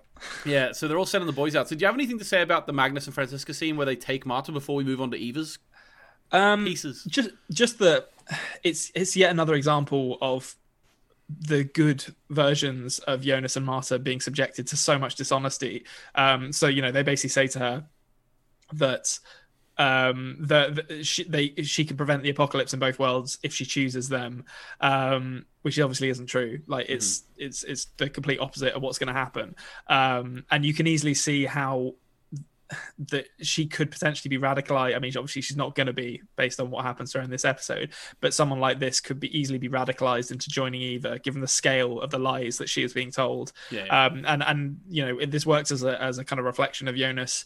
Um, or a- as a reflection for Jonas as well, because these people are just constantly being lied to, and the scale of the lies are constantly getting bigger and bigger and bigger. And so it's like we're going to cause the apocalypse, and then the other side says no, th- they're going to cause the like we're going to cause the apocalypse, and it's just this constant stream of dishonesty. And you can totally understand why they'd get to the point where they'd be like, no, I'm just going to follow myself. I don't trust anyone else. Yeah. No, I completely agree with you. Um, and I, I find that really interesting. Like, there's certain characters. Now, obviously, it's interesting because we also see those characters after that uh, innocent, sort of vulnerable stage. Yeah. Um, and now with this new inflection point thing, is actually it brings more into the discussion in terms of is this the one that actually will go down that dark path? So it actually, even though it does, it, it sort of implies there's not really any free will. It's all predetermined. It also gives you the conversation of, but is it the right one? You know, so Yeah. it, it actually Yeah. brings in a little bit of those free will conversations, even though there isn't really free will. But yeah. Yeah. Okay, cool. So Eva's uh, soldiers. So what Yeah. I've done is I've, I thought we'll go through them one at a time. Yeah. Because obviously, I've got them all down. yeah. So what she, what what Eva does is she sends them out to do stuff, but then in the montage we actually see each of them doing their thing. So Yes. um, we'll do that now, and then we'll maybe come back to the Adam talking to Marta scene. Is that all right? Yes. Okay. Yeah. Okay, so first of all, obviously she talks to her her cou- her couple of selves first. I'm just going to do it in the order that the uh, montage gives it to us. So, um, old Noah or middle Noah um, goes and gets Elisabeth. So, uh, and then obviously takes Elisabeth to the bunker. Yeah. Um, what did you think about this? First of all, we'll, we'll focus on the Noahs first. Okay, so do you want me to talk about what she actually says to them? Yeah, yeah, that'd well be cool. Sends be. I didn't Okay. take a note of that because I thought you would. Yeah. so- So Noah, she says, you bring love to make everything new, Mm-hmm. which to me seems like a pretty straightforward um, instruction. She's basically saying, get yourself together with our early girl and let's get. It also is a good implication that actually they do truly have love for each other. You know what I mean? yeah, yeah, yeah. I think I think they do. I think the show is has, has pretty clearly shown us that. Um, even if there's a guiding hand that's kind of pushing them together. Um, so yeah, I, I think hi- hi- his instruction is pretty straightforward. Like get get yourself together with this with with this young Ellie to make everything new. Not 100 percent sure. I understand that. You have to remember as well, though, that this young Noah is going to be being manipulated by Eva, just like Noah was by Adam, because uh, young Noah, never, in, in, in, even in the Prime world, uh, d- doesn't seem to to really have been told everything by old Noah yet. Yeah, yeah, yeah. He doesn't grasp kind of Yeah. the scale of what he's doing. I guess. Yeah. Um, okay, so next up, we'll go to Stranger Alt Marta. So she goes to 1888 and replaces the letter. Yeah, and uh, I actually can't remember what she. Also, the watch. yeah, I can't remember what she actually says to herself. I didn't write that down. But um, the fact she goes to 1888, replaces the letter, and I have a theory cooking away about her ending up as the mother of one of the Tannhauses. makes me think maybe Strange Marta is hanging out in either this timeline or an earlier timeline for a little while. Interesting. Okay. Um, we also have uh, Bartosz saving himself, and this is actually finally this is the first time we get the confirmation of the Bartosz theory. Yeah, we all knew it. Come on, Yeah. like it was so fucking obvious. yeah. I didn't yeah, like you know this, this show could have gotten to the end and we'd not had this confirmation. I would still I would have gone to my grave being like that is one hundred percent Bartosz. like there's no way that's another character. Um, but yeah, okay. So I'm gonna I'm gonna I'm gonna posit something here. Oh, okay. Um, so Bartosz's mission is save, or what his instructions are: save yourself to save us. Uh-huh. So the saving yourself is obviously him turning up in the alt world, uh, or him turning up in um, uh, 2019 in the alt world to lift himself out of um, out of there and take himself away from the apocalypse. Yep. To save us, I wonder if he's going to try and break uh, Alt out of Adam's clutches. Um, and there's a there's a reason that I think that when we get to Egon. Okay. So if we let's go to Egon. Okay. Let's go to Egon. Here he is. Oh, but first I will say, how good is it to have old Egon back? Oh, And great to see him. Just- and beardless as well. He's cleaned himself up. just just his like his um I don't know what would you say his presence here in this sort of group 100% explains the difference in the Claudia in old Claudia. Oh yeah, yeah, yeah, one hundred percent. Because it's just like okay, the the the the, the Tiedemann clan are on board with this from an early age, Yeah. like and and you know Claudia was indoctrinated, never never strayed, never like developed that sort of independent streak that she did in the Prime world, and that's why she's on board. Um, okay, so Egon, I'm going to jump around a bit here, so I apologize if this gets structurally weird. But his instruction is you must create your past Uh-huh. to preserve your family tree. So presumably the affair with Hannah and and the loss of his wife, I guess, is kind of what they're talking about there. But he turns up later in this episode while Hannah looks like she is having what looks like a miscarriage or potentially I just think a very listen, I've had two kids. If if you're that late on and you're having that much blood, that's a miscarriage. yeah.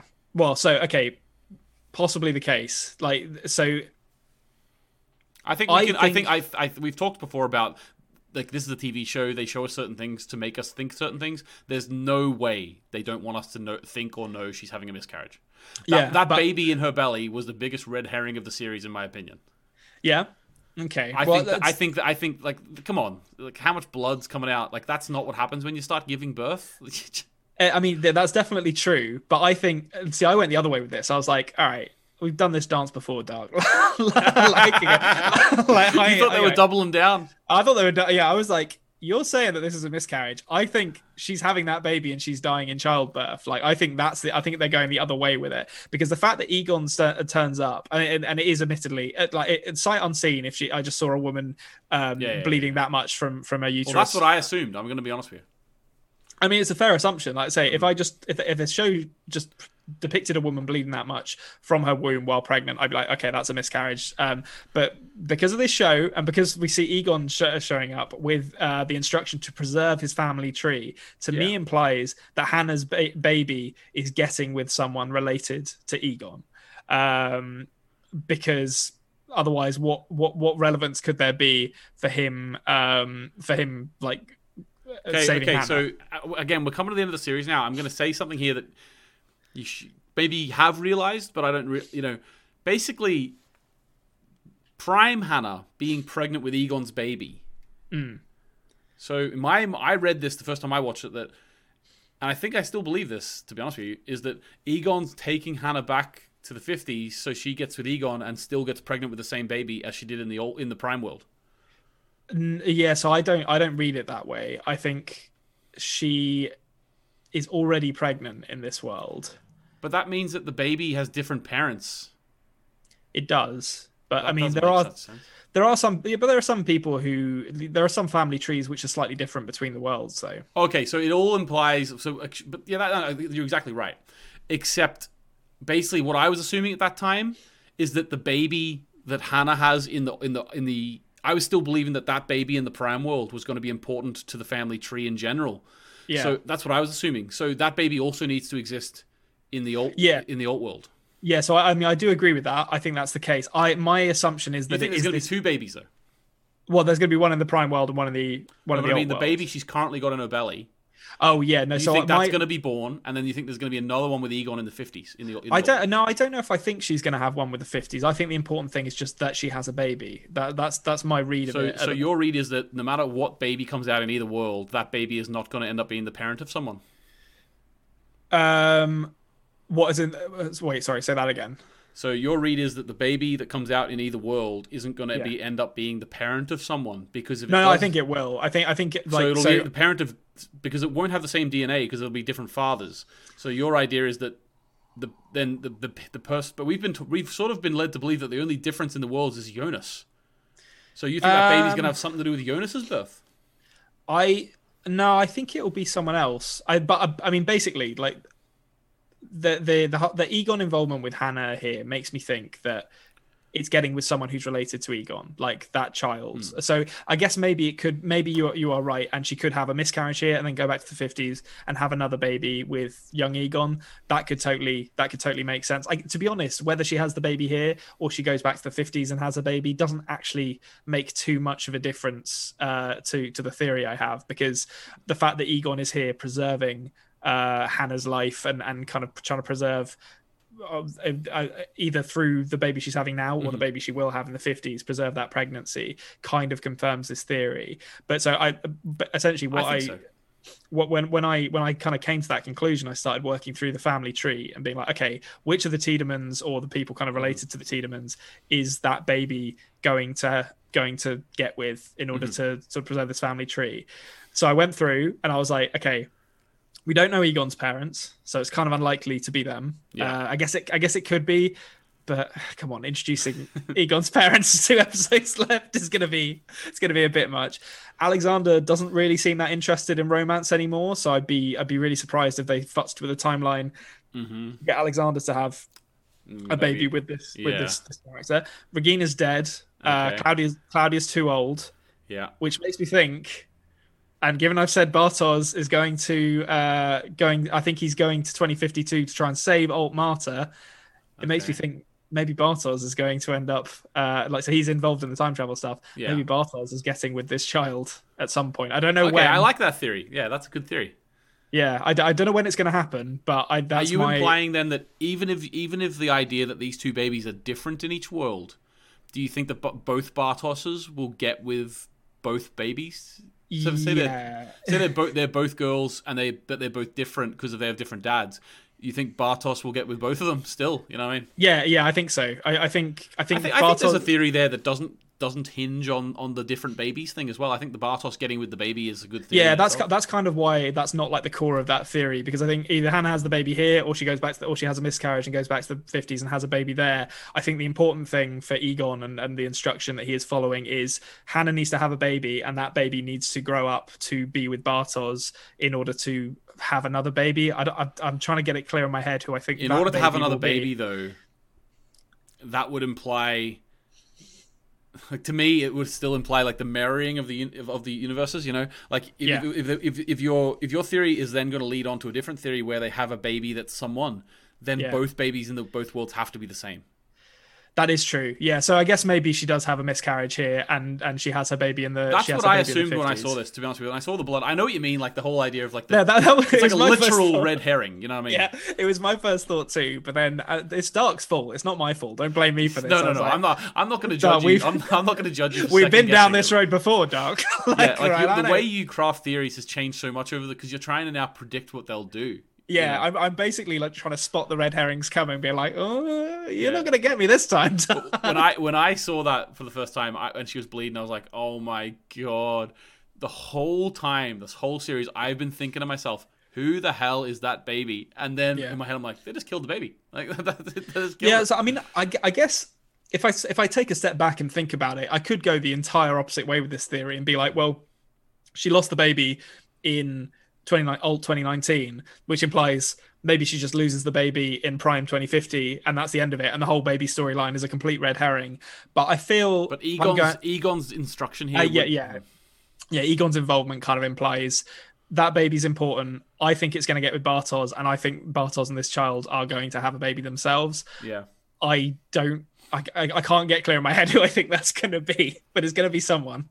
Very, very interesting. I will also say, just at this point, after we finish episode seven, we're going to do a special sort of Friday episode because we're just down to Monday episodes now because of our uh, best movie podcast ever. But I'm going to be we're going to do a special Friday episode where we sort of do a retrospective and just really uh, culminate all of Konrad's theories before the finale. And one Yeah. thing we're going to do because at that point I think I can do it. We're going to have a look at the whole family tree on Eva's floor. So that's what we're going to do. Okay. So between episode seven and eight, we're going to have a look at that and talk fully through that at that point. Okay. Yeah, yeah, that sounds cool. All right. Okay. So next, uh, we have like have we have we talked about all of the different minions? Uh, we haven't done Claudia, Yeah. So Claudia, is, uh, we've already seen that, haven't we? yeah. I mean, hers is just you must guide yourself to be our eyes and ears in Adam's world, which had me shaking my fist and being like, I told you not to trust her. Like, she- So yeah, Don't trust her. hashtag Um, don't trust that Claudia. Not yeah. that one. Also, there's there's a, there's a there's a symbolic uh, sort of a, sort of stylistic thing happening in this as well. The whole montage is sort of punctuated by this split screen of both worlds, with Mm-hmm. uh, the older and younger Gary and the middle Gary going about their business in the power plant in what I assume Yeah. is '86 in both Yeah. worlds. Yeah, I think it, yeah, it, it is. It looks like 86 to me with how the, the bus stop is presented. Yeah, that's when the, the, the big meltdown happened as well. So Yeah, it sort of yeah. makes sense. But yeah, um, so that's that's what I uh, that I, I really enjoyed that sort of stylistic choice they made there, where everything was mirrored. Yeah, yeah, it's it's a really cool. Um, it, it it's it, again, it goes back to. I mean, the the the CUC theme kind of fades out at this point, like when we're doing the the Erit Lux and Sic Mundus Assemble. But it's it is yeah, it's very cool having that. That it's almost like their plot is a framing device for the rest of the plot. Uh, yeah. of, of, this of montage section. to me, to be honest with you, this really felt like on the same level in terms of storytelling and everything as the season finale montages from previous seasons. Yeah, yeah, yeah. This was like a big culminating uh, montage to me.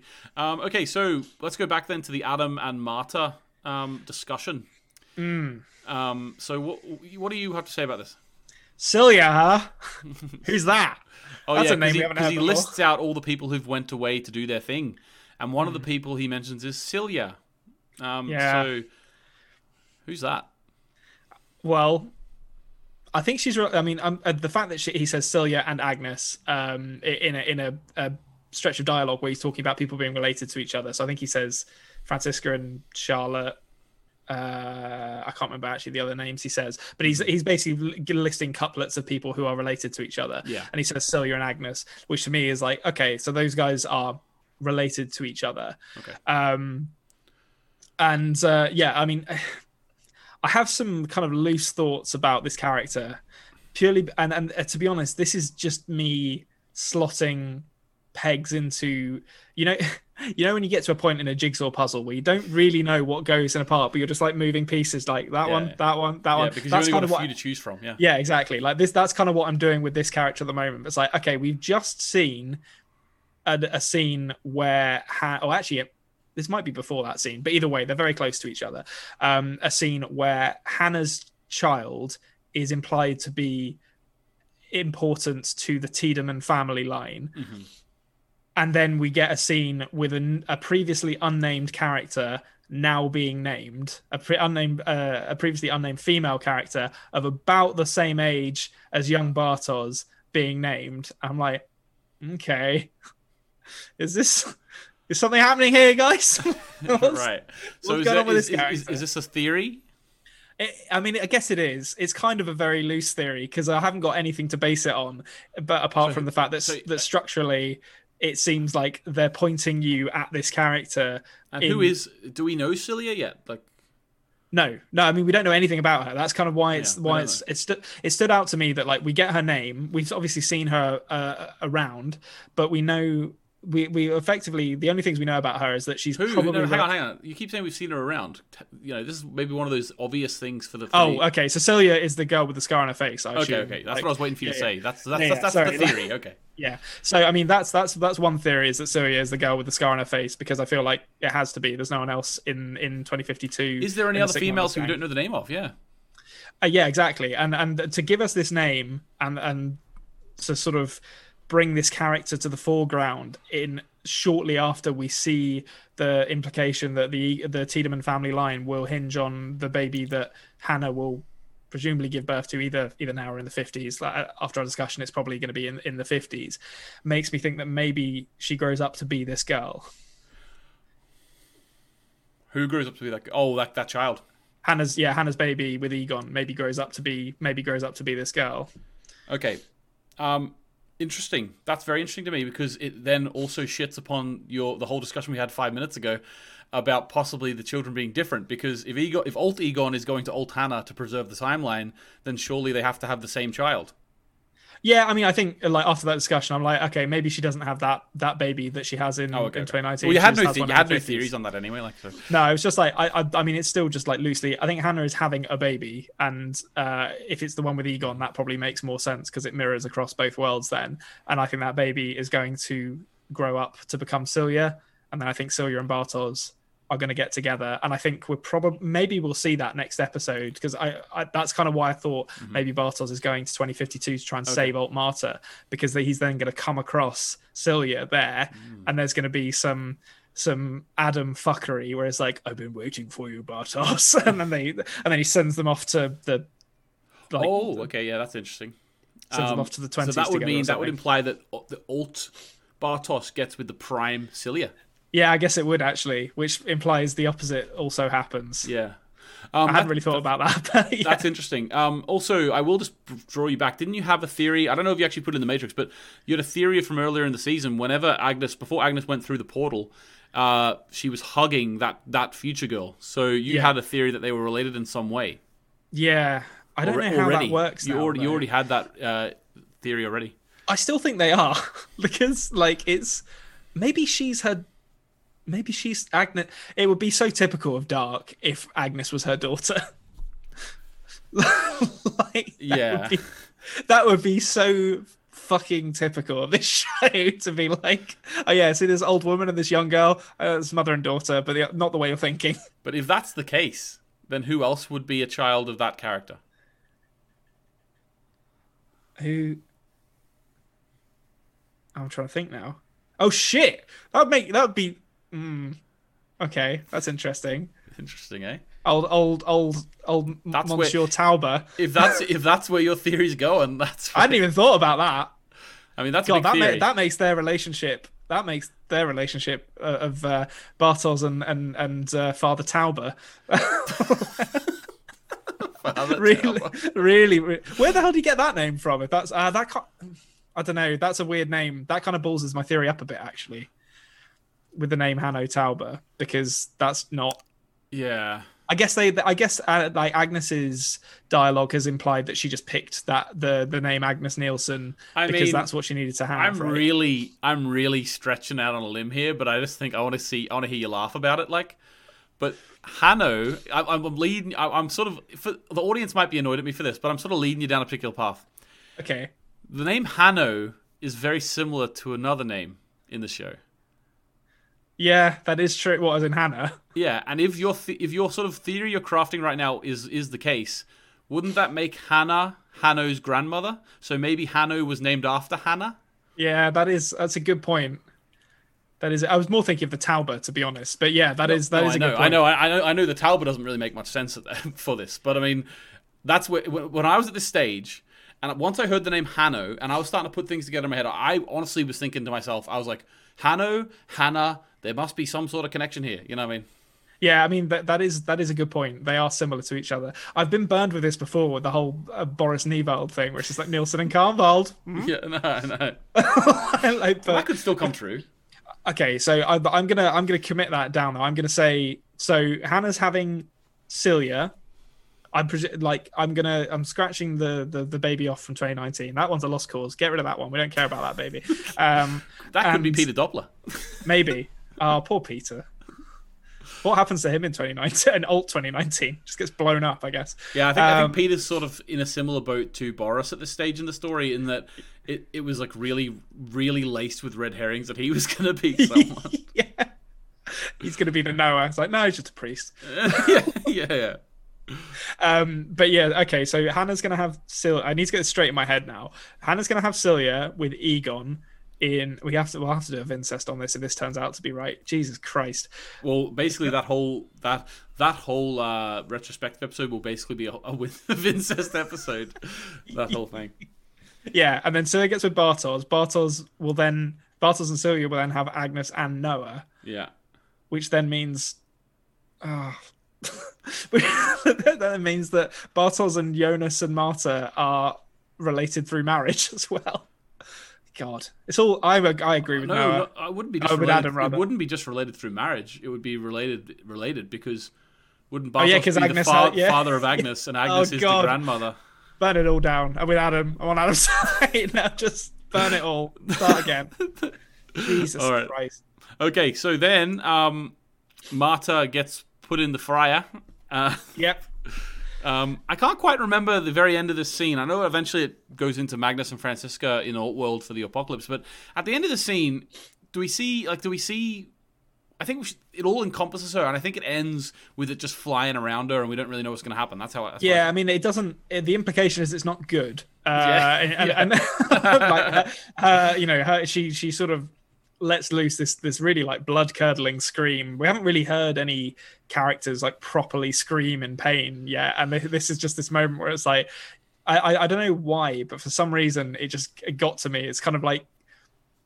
I don't know what it's doing to her, but the, the the scream to me implied she's almost like the reality of her being is being like torn apart. Like it's Yeah, not just physical; it's it's kind of uh, almost uh, it- it's like metaphysical, I guess. It's like a, this this this uh, there's something being like rendered within her that that is is worse than just being killed. Um, and it's it's awful the way it's Yeah. presented. And and you know Adam seems to be kind of um, he seemed he looks remorseful uh, and i also think it, it's really heartbreaking that this is i think the first time we've heard anyone refer to adam as jonas to his face um, uh, I, don't, I don't think anyone else has ever done it which m kind of brings you back into the core of the relationship that these two have where you know Yeah. they do love each other or they did love each other at one point but yeah this is this is where it ends for um for one of our alt Martas um and then we go into our yeah our apocalypse montage Yep, and uh, Franziska and Magnus do a Rogue One. Yep, just watch as the as the world burns. Yeah, exactly. Uh, It's quite touching though, and I, I think um uh you know there's a lot of good stuff in this montage. Um, the, the in fact actually the music as well. I think is it's either Bloc Party or just Kele Okereke singing. Um, I don't know whether it's a sample because I don't recognize the song, but it's another really cool uh, really cool song choice. Um, but yeah, there's a lot of a lot of really cool stuff in this apocalypse montage. Um, and the um, I'm trying to remember oh, there was something I wanted to talk to you about. Oh, we see um, Stranger looking more and more like a character from The Prestige. That was a big bit of it. Yeah. I, I really enjoyed. Um, He does. He He- does look like he looks like uh, what do you call him? Uh, Tesla or something? Yeah. yeah, he looks a lot like Nikola Tesla. Um, but yeah, um, it's it's a it's a great montage trying to show, and then yeah, just the explosion to black, and uh, we're left wondering what's going to happen in the next episode. Two more to go. Right. Let's get Yeah. into the roundup. Okay, let's do it.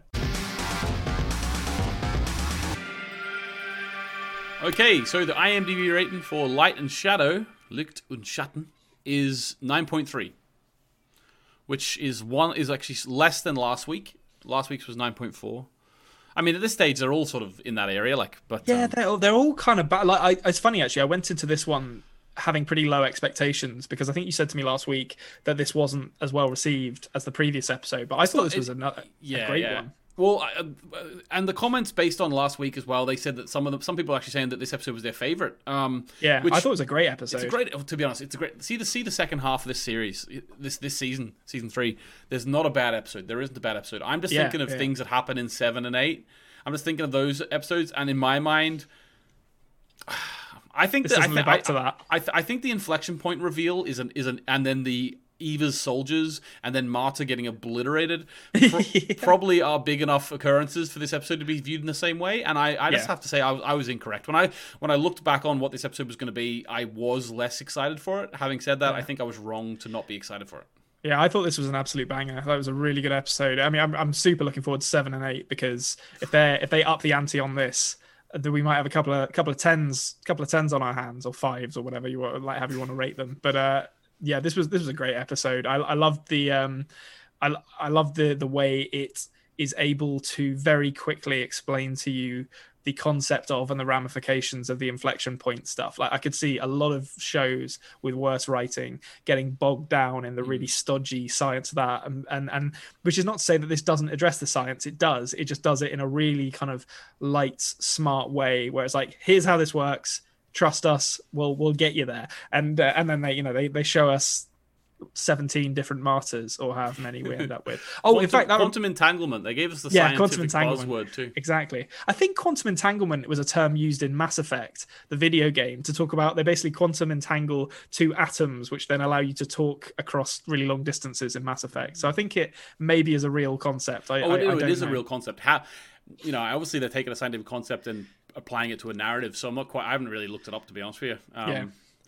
Um, the, the, there was one thing I wanted to mention actually in the in the in the montage, which uh, I forgot to, which is that it, during the montage we see Claudia turning up, oh, uh, Prime Claudia, um, Mm-hmm. with the pipe in the scene where Alt Claudia meets her for the first time. Yeah, that's how she came into the room because she thought. Yeah. yeah. So, is that implying that what we saw with um, Old Claudia, like it's, it's the first time that the show hasn't done? I know, I know, it obviously doesn't have a linear narrative in Mm. traditional sense, but things are still kind of happening at the same time across the different the different timelines, if you like. Well, I think And that one was definitely like in the past. Like we, we yeah, that, that just that really stood out to me as like, oh, we're doing like non-linear narrative now. Like you're Yeah. you're you've that you've that scene you showed us between the Claudias actually happened before everything in this episode, I guess, or uh, uh, after everything in this episode.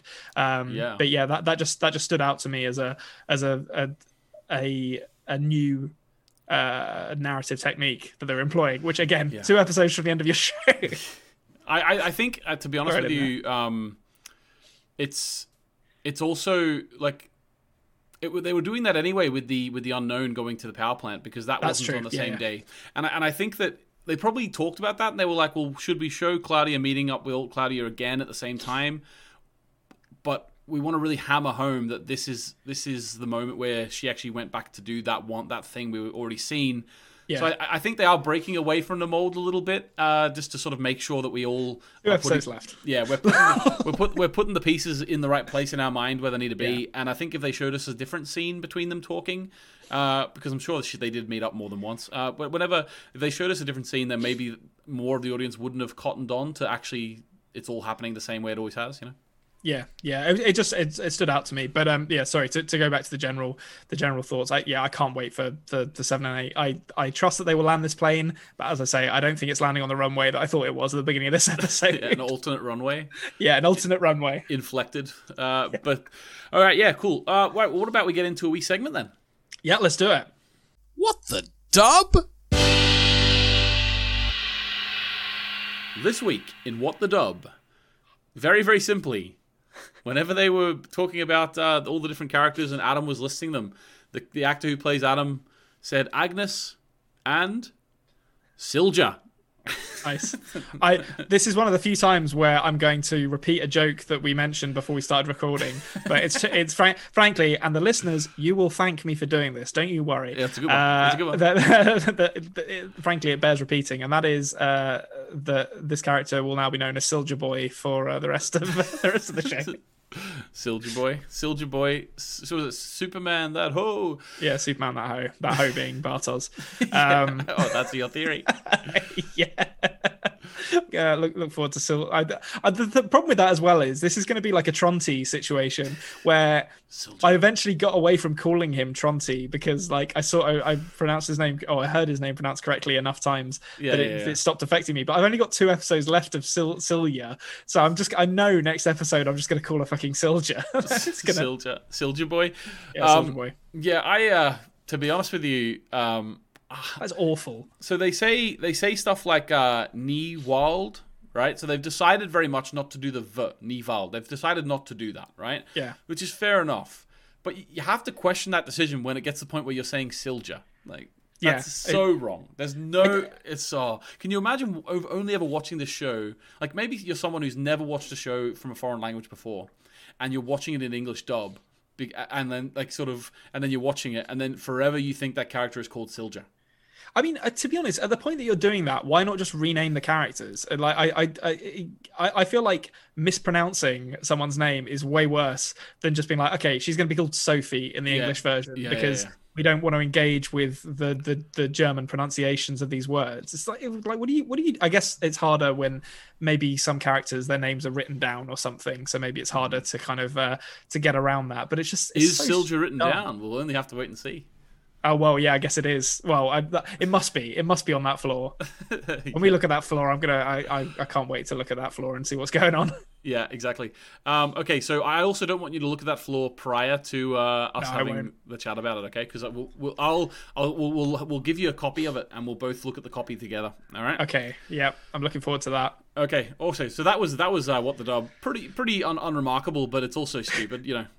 Just yeah, just like really hammering home the lack of respect the the people who dubbed this show had for the uh, for the original. I know, stupid. A stranger from the outside. All right, so the questions this week, we've got a few of them. Uh, first one comes from Marvin. Marvin says, uh, to, this is to Konrad, obviously, thoughts on the full Erit Lux lineup? Uh, some really came off, uh, came out of nowhere, uh, but it's interesting how all of these characters are on the same side in this world when they have, uh, they were happily betraying and murdering each other in the other one. Is Eva just a better leader than Adam? I think she just gets them younger. I think this is what Adam's trying to do by like recruiting kids into uh into uh his, his club in in like the 1920s but but Eva's just better at it. But I, I guess actually thinking about it, you've got Bartosz, Claudia, Egon, so they're all Tiedemanns. If my theory is right, you've also got Noah who is a Tiedemann. And then by that ex- by extension of that, if if if my theory holds, then Marta is also, uh, although she's a Nielsen, she's also related to Bartosz because he's like a great great grandfather. Yeah. So they're, they're they're basically. I mean, I know this is kind of this is true of all, pretty much all characters in Dark at this point, but there's a very sort of direct line of lineage there. Whereas when you look at Sic Mundus, they're a bit more scattershot. Although I, sp- I suppose they. hmm, it would be the same using- line of, it would be the same line in both both worlds, wouldn't it? Well, he's got like the, the Dopplers aren't involved. The like so Ellie and Ellie and Charlotte aren't involved, um, or don't appear to be. Um, anyway, I guess Ellie is kind of involved because she's sort of like getting it with still, it still has to happen the same way. Yeah, yeah, but they're not. But like, I mean, we haven't seen a sort of haggard version of Ellie and Charlotte in like the post-apocalyptic world who are like working with Eva. So Mm-hmm. Yeah. I mean, I guess that probably does happen, but then maybe they're they're, they're less they're they're given less to do in that in that reality. Yeah, yeah, Eva's like a real control freak over it. Yeah, but it was it's very cool. I loved seeing the lineups of, of, of the quote unquote the boys, even though there are there are plenty of women in there as well. Yeah, yeah. Like the the, the, the to me, I honestly chuckled out loud whenever Egon was in that lineup. Oh yeah, Egon. Like, how did you get in there, Egon? Do you think he was out? He was out buying milk or something, and he just stumbled into like the Erit Lux headquarters in like the 1950s, and he just was too polite to say anything, and he got roped into the cult. Yeah, hundred percent. That's what happened. Uh, so Cabu Cross says, question for both of you. What do you think about the reveal that Alexander is Boris? Do you think he's brainwashed by someone, or does he really think his name is Boris? I mean, we know his name is Yasin. Yeah. The moment I mean, Eva sent everyone to do something, was there a moment? Uh, yeah, yeah. What, what, do you think, what do you think about that? I, I mean, it's obviously a cover. Like he Yeah. he's telling Bartosz the truth, but you know, not the whole truth. Bartosz isn't ready for that yet. Yep. He'll take he'll take the Yasin secret to his grave. Yeah, yeah, that one is that one is one that he can't give up, uh, Yeah. really, because it, that's sort of the thread to the whole thing. Yeah. Maybe it's because he is the Minotaur. yeah. 100%. Yeah, he is. Yeah. Yeah. So the moment Eva sent everyone to do something was the moment I really could feel that there is a war to control time. Yeah. They really felt like soldiers sent to do their mission. This episode also had one of my favorite montages. I think we could disagree with you there, Ca- Cabby Cross. I think Yeah. pretty that was I mean, I, I think that was spot on. I, I have big the interesting thing about this episode uh, is how it recontextualizes a lot of what's come before it, which I think is a, a, an example of really strong writing. Because I, I've spent most of this series trying to get my head around what Adam is actually trying to achieve. Because he's like, I want to blow up everything, and then I'd be like, but why? And and and and it wouldn't really give you that answer. And it, it was in some ways uh, frustrating, but also the rest of the show's writing is good enough that it doesn't doesn't really detract from that. But then in this episode, you or, and to a lesser extent the last episode, you really get your sides laid out. It's like, okay, here's Erit Lux, here's Sic Mundus. This is they're, they're off to war to you know we're getting to the climax of this fight, and we finally understand the the the full scope of like what they're actually doing and why they want to do it. Um, and it's really satisfying to get to that moment. Yeah, exactly. Um, Beatrice says, "Do you think that the the reason Eva is more successful in her plans is because all versions of herself are aligned? I mean, Jonas and the Stranger are always at war with themselves, fighting not only uh, Adam but also against each other, while all Martas have the same goal." Her cult is also apparently formed by people who want to do their part rather than reluctant participants. I think you're onto something there, Beatrice. To be honest with you. Yeah, I, I think Eva's definitely organized her people better. But having said that, Eva played her hand, I think, when she killed, um, when she had Jonas killed, and I don't. I think I think she might have done it too early. Whereas Adam has waited until he basically has. Um, th- well, I mean, I guess he's doing kind of the same thing, but his way of dealing with Marta seems a lot more uh what's the word i'm looking for? Like definite than just shooting jonas. Like he seems to be doing something to marta that is significant uh or more, potentially more significant for both worlds. Um so I, I think eva although she may have the like the appearance of being more organized i think she may have played her hand a little early because i definitely coming out of this episode i definitely felt like Sic Mundus had the had the upper hand Yeah, like the way that you know she's saying Adam's never figured it out, and then all of a sudden you see, or Adam knows it's the origin. He knows how to destroy the origin. yeah Um, so that is really interesting. I, at the end of this episode, definitely you think, well, Eva's a bit of a fool. She doesn't know what Adam's up to. We'll yeah, but I'm fully expecting, like you know, talking about that boxing match, feel, match feeling. I'm fully expecting next episode to have a, a couple of exchanges of blows where the you know the sides kind of switch in uh, in terms of their position of power. Yep, um, looking forward. Looking forward to hearing your thoughts on whatever happens. Um, so MH has asked a couple of questions. I think we we answered both of these, but I didn't want to just ignore you, MH, because there aren't very many questions this week. Um, first thing says, how did the cleanup crew survive the apocalypse when they didn't seem to make any attempt to leave? Well, uh, I think I gave that answer in the in the main episode there, where they weren't actually in the same time as the apocalypse. Yeah, I guess so. They weren't in only, 2019. only the middle one was in. Oh no, they're both in the 80s. They were, weren't they were both in Yeah, 80s in different worlds, yeah. Yeah. Um, and then the next one, what, in what way will Egon make sure that Hannah survives the apocalypse and his lineage, lineage will be continued? Well, I think we talked about that extensively. Yeah. Um, He's taken her to get her pregnant and then have a whole bunch of babies. Well, Con- not yeah, her. Konrad has a lot of big theories about what those babies are going to do too, yeah. which is great. Master on your north, does Konrad think the Trinity were uh, were sabotaging at the time of the oh okay we've mentioned that already. We thought it was in the eighties. Uh, I, I initially thought blah blah blah. Okay, I think we've answered that. Also, does Konrad think that Marta was actually killed by the energies of both apocalypses? I I feel like So like at the end of the episode, was she killed or not? I'd be really surprised if we see a body after that. Like it feels very, It's like, very. it's like every single atom of her body was sent to a different time or something. Yeah, like have you ever seen? Have you seen the Watchmen movie? No. Oh yes, Okay. yes, I've seen the movie. Yeah. So the bit where like uh, Billy Crudup gets turned into Doctor Manha- Manhattan, Yeah. he's in like uh, he's in like the radiation chamber and he just gets pulled apart. Basically, Yeah, yeah, that's kind of what I imagine happened to Marta. So I mean, I think she's, I, I think she is dead, but I think that doesn't really encapsulate the full totality of what was done to her. Like she does, it's not just she's dead; she just doesn't exist anymore. I think. Uh, yeah, I don't know. Yeah, I don't think we'll see a body, but it definitely it definitely seems like she was. I think the word is obliterated. yeah, it, did, it, it didn't. It didn't seem good, as I said before. She didn't seem to be enjoying herself. Uh, so yeah, I don't expect to see that Marta again. exactly. Okay, so question from Ella. Um, Ella, Ella, I think it's Ella. Uh, as much as I love Dark, and I think it's one of the best shows I've made, one thing is not clear on. I'm not clear on, even to this day in the that in the alt world. Okay, so let's. I haven't actually pre pre read this, so hopefully there's not really anything to spoilery in the explanation. Uh, but Okay. we'll try and do it for you. Uh, alt, in the alt world, Eva's world, if Mikkel never time traveled to the past and Jonas was never born, did not exist, how did Helge get his eye injury? Do you think Ulrich still went back in time to try and kill him?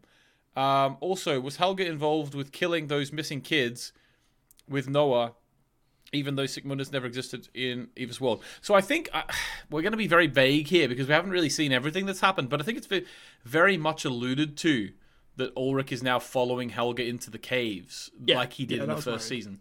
So, Konrad, I think this particular commenter here proves my point that I do, I do believe showing these scenes was necessary for everyone's understanding Yeah. that, that things still happen the way they should happen. You know what I mean? Yeah, yeah, I, I- see what you mean. Um, yeah, my, my understanding is, yeah, Ulrich follow has followed Helge into, I guess it'd be the 80s, given where we know the cave goes. Um, Well, we've sort of surmised, yeah, it's like the future, it's 2019 and the 80s. Yeah, that's yeah. what we said. So, uh, so you know, he's, he's gone to the 80s to do it. I, I I assume that the timeline is going to go like is going to proceed pretty much as as it um as it did um in in the Prime world, um and and you know talking about Sic Mundus not existing. I'm assuming Erit Lux are doing pretty much the same stuff that Sic Mundus are doing in terms of chucking bodies around the place, uh, so that they're found by Yeah. the people that need to find them. Yeah, I think I think that this inclusion of the Ulrich storyline, Alt Ulrich storyline, is to show you that everything that we're not really seeing is still happening. Yeah. Um, also, I will say, Ella, um, I'm not going to confirm or deny this for Konrad, but there may or may not be a scene at some point in the next two episodes which basically gives you the answer to that question. So that Oh. just sho- that just shows me maybe a rewatch is in order. I think and a rewatch is in order, which is never a bad thing. Let's be honest. uh, okay, so Frack and Toaster Lover says, question for both of you: If you had to choose between Adam and Eva's goals, uh, assuming there is no third option, uh, obviously yeah, because it's all predetermined, there has to be one of them. Uh, you must choose one or the other. Which uh, would you prefer, keeping the loop going endlessly or destroying everything? I mean, it's a bit of a Sophie's choice, really. Like, I kind of, I, I think, in purely pragmatic terms, it's better for one reality to exist than none. Um, so I would probably side with Eva. But in terms of like empathizing with the characters, I'm very much on Adam's side. I'm just like, no. Like Adam has basically got to the point of mutually assured destruction in this, where it's like if you're taking my world down, I'm taking your world down, which I can kind of respect as a as a position. Petulant though it may be, it's it's sort of it's I can kind of I understand how he got there, but you know if we're being purely pragmatic about it, I guess having one reality is better than none, even if it's a rubbish reality where there's a time loop. Yeah, I'd probably agree. I think the reason why Adam wants to burn it all down is because of this weird loop of incest and stuff. Yeah, Um, yeah. I think I would rather exist as a product of incest than not exist at all. Um, yeah, I agree. Yeah. Um, I, I having said that, I mean Claudia's fixing this. I've got every. I, I've like Claudia's the one that I've been held holding on to for like three seasons of television. I'm like, what's Claudia up to? Like- and I'm expecting her to come riding in with an assault rifle on a, and a motorbike. The way she Like- fixes, she just kills everyone. Yeah, time's up, bitches, and then just like guns out down Erit Lux. That's, Yeah, well, that's that's, that's we'll see. Wait and see. We'll wait and see. okay, so uh, last question from Handsome Head Injury: Why was Boris slash Yasin going to stay home that day? Were he and Bartosz going to play first-person shooters on the Nintendo PlayStation? on a, a Nintendo PlayStation. Listen, first off, they weren't going to play first-person shooters. They were going to play the Surge, which is a Dark Souls-like game. All right, get it right. Um, oh, actually, Definitely. we haven't seen we haven't seen what old Bartosz plays. Maybe he's really into like JRPGs or something. They're going to play Final Fantasy. Um, yeah. I think that's definitely what they were going to do. Um, no, no. You look at his hair. He plays Dead by Daylight, and he's always the killer.